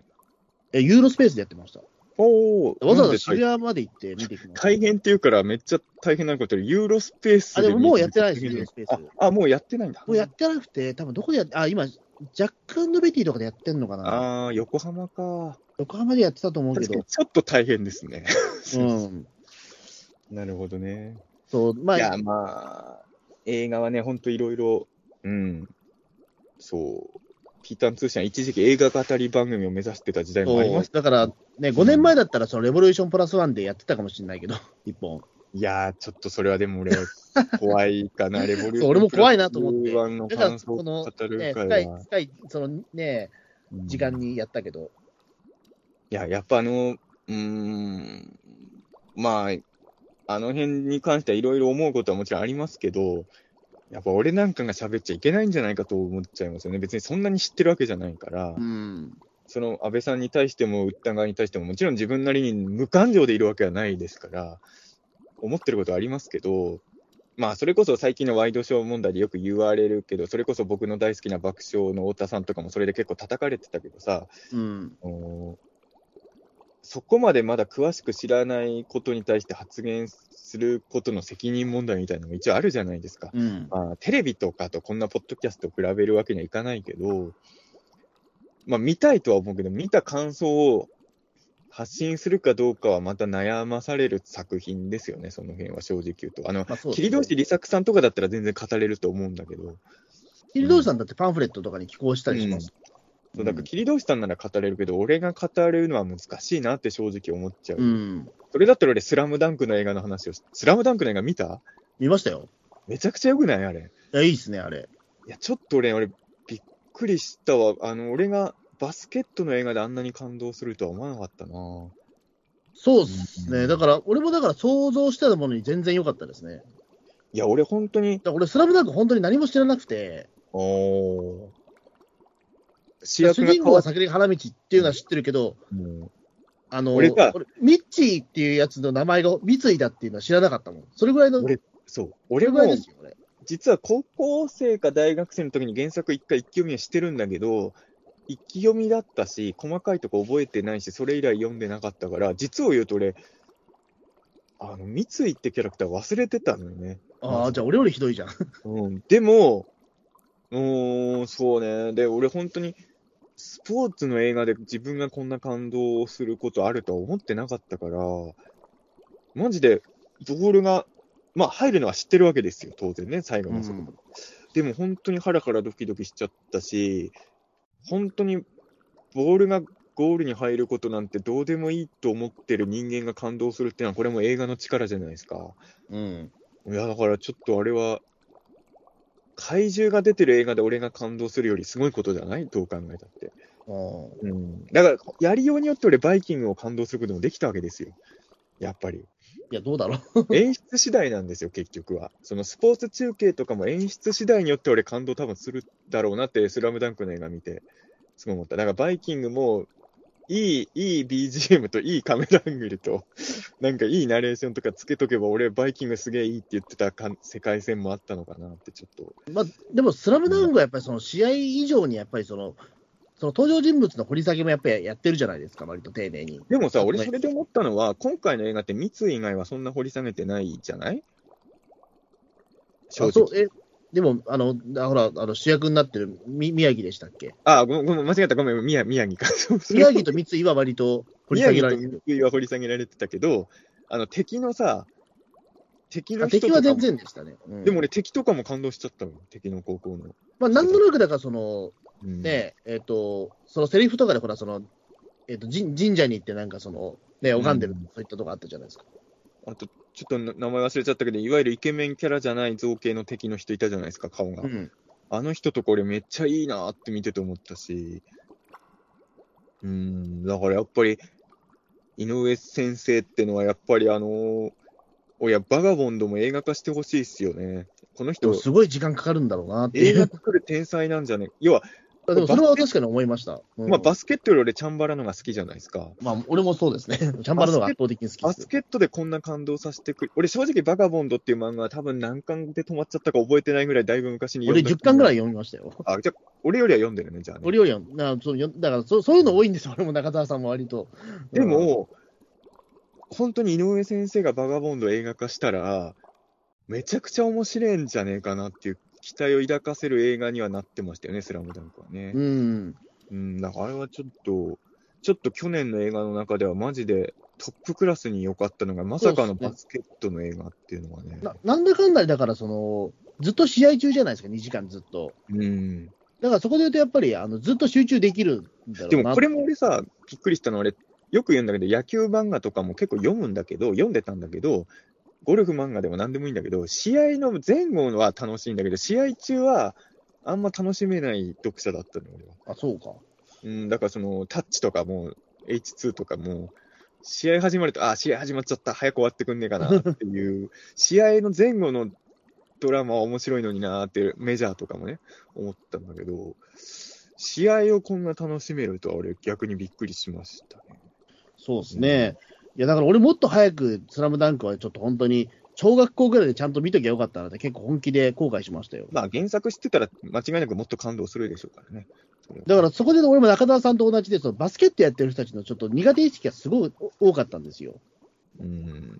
あの、なんかやっぱ調子乗ってるなって。でもね、実は違うんですよ。俺、バスケット自分でやるのは好きなんですよ。あ、そうなんですか。俺よ、前も言ったかもしれないけど、別にスポーツやること自体嫌いじゃなくて、あだからその、ちょっと調子乗ってる人たちが割といて、やっぱちょっとそのノリ合わなかったんですよね、そのあーバスケットボールやってる人たちが。でもうんなんでノリが合わないのかって言ったら、今分かったんですよ。あいつら、スラムダンクごっこやってたんですよ。あーバスケじゃなくてね。そう。だからすぐ、う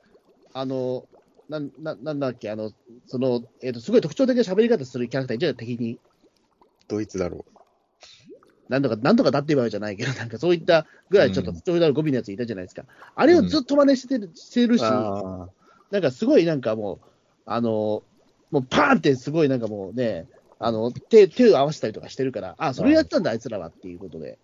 今だったら長くなれんだろうなっていう。仮面ライダーごっこしてる我々とあんま変わんなかったってことですそう。変わんなかったんですよ。ちょっと調子乗ってるように見えたんだけど、それは我々我々がやった仮面ライダーごっことかじゃなくて、ある人たちはスラムダンクごっこをやってたんだってことが分かったんですよ。だ今で俺はそう思わないけど、スラムダンクってやっぱアニメの主題歌が大黒摩季とかだったじゃない。うん。だから当時は俺、透かしてんなと思ったわけですよ。でも、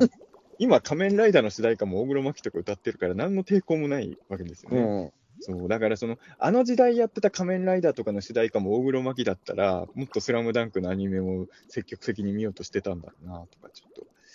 思ったりはね、しますけどねそう、だからちょっとそこがやっぱり見て、なんだろう、その映画の本編とは関係ないけど、結構大きな発見だったな。あいつはそうか、スラムダンクごっこやってただけなんだっていうのは。ねまあ確かにね、なるほど。そんな気づきがあったところで、そろそろ2本はい目取りますか？思った以。上に長くはい、喋っちゃいましたね。何度何度書いたか分かんなかった。このタイトル何なんだろう？いや、中澤穂積がお、この二人で話し、この二人で話しておきたいことじゃないですか。この二人で話しておきたい。はい、了解です。はい。はい。ということで、はい、久々のピーターン通信聞いていただいてありがとうございましたありがとうご。ざいました。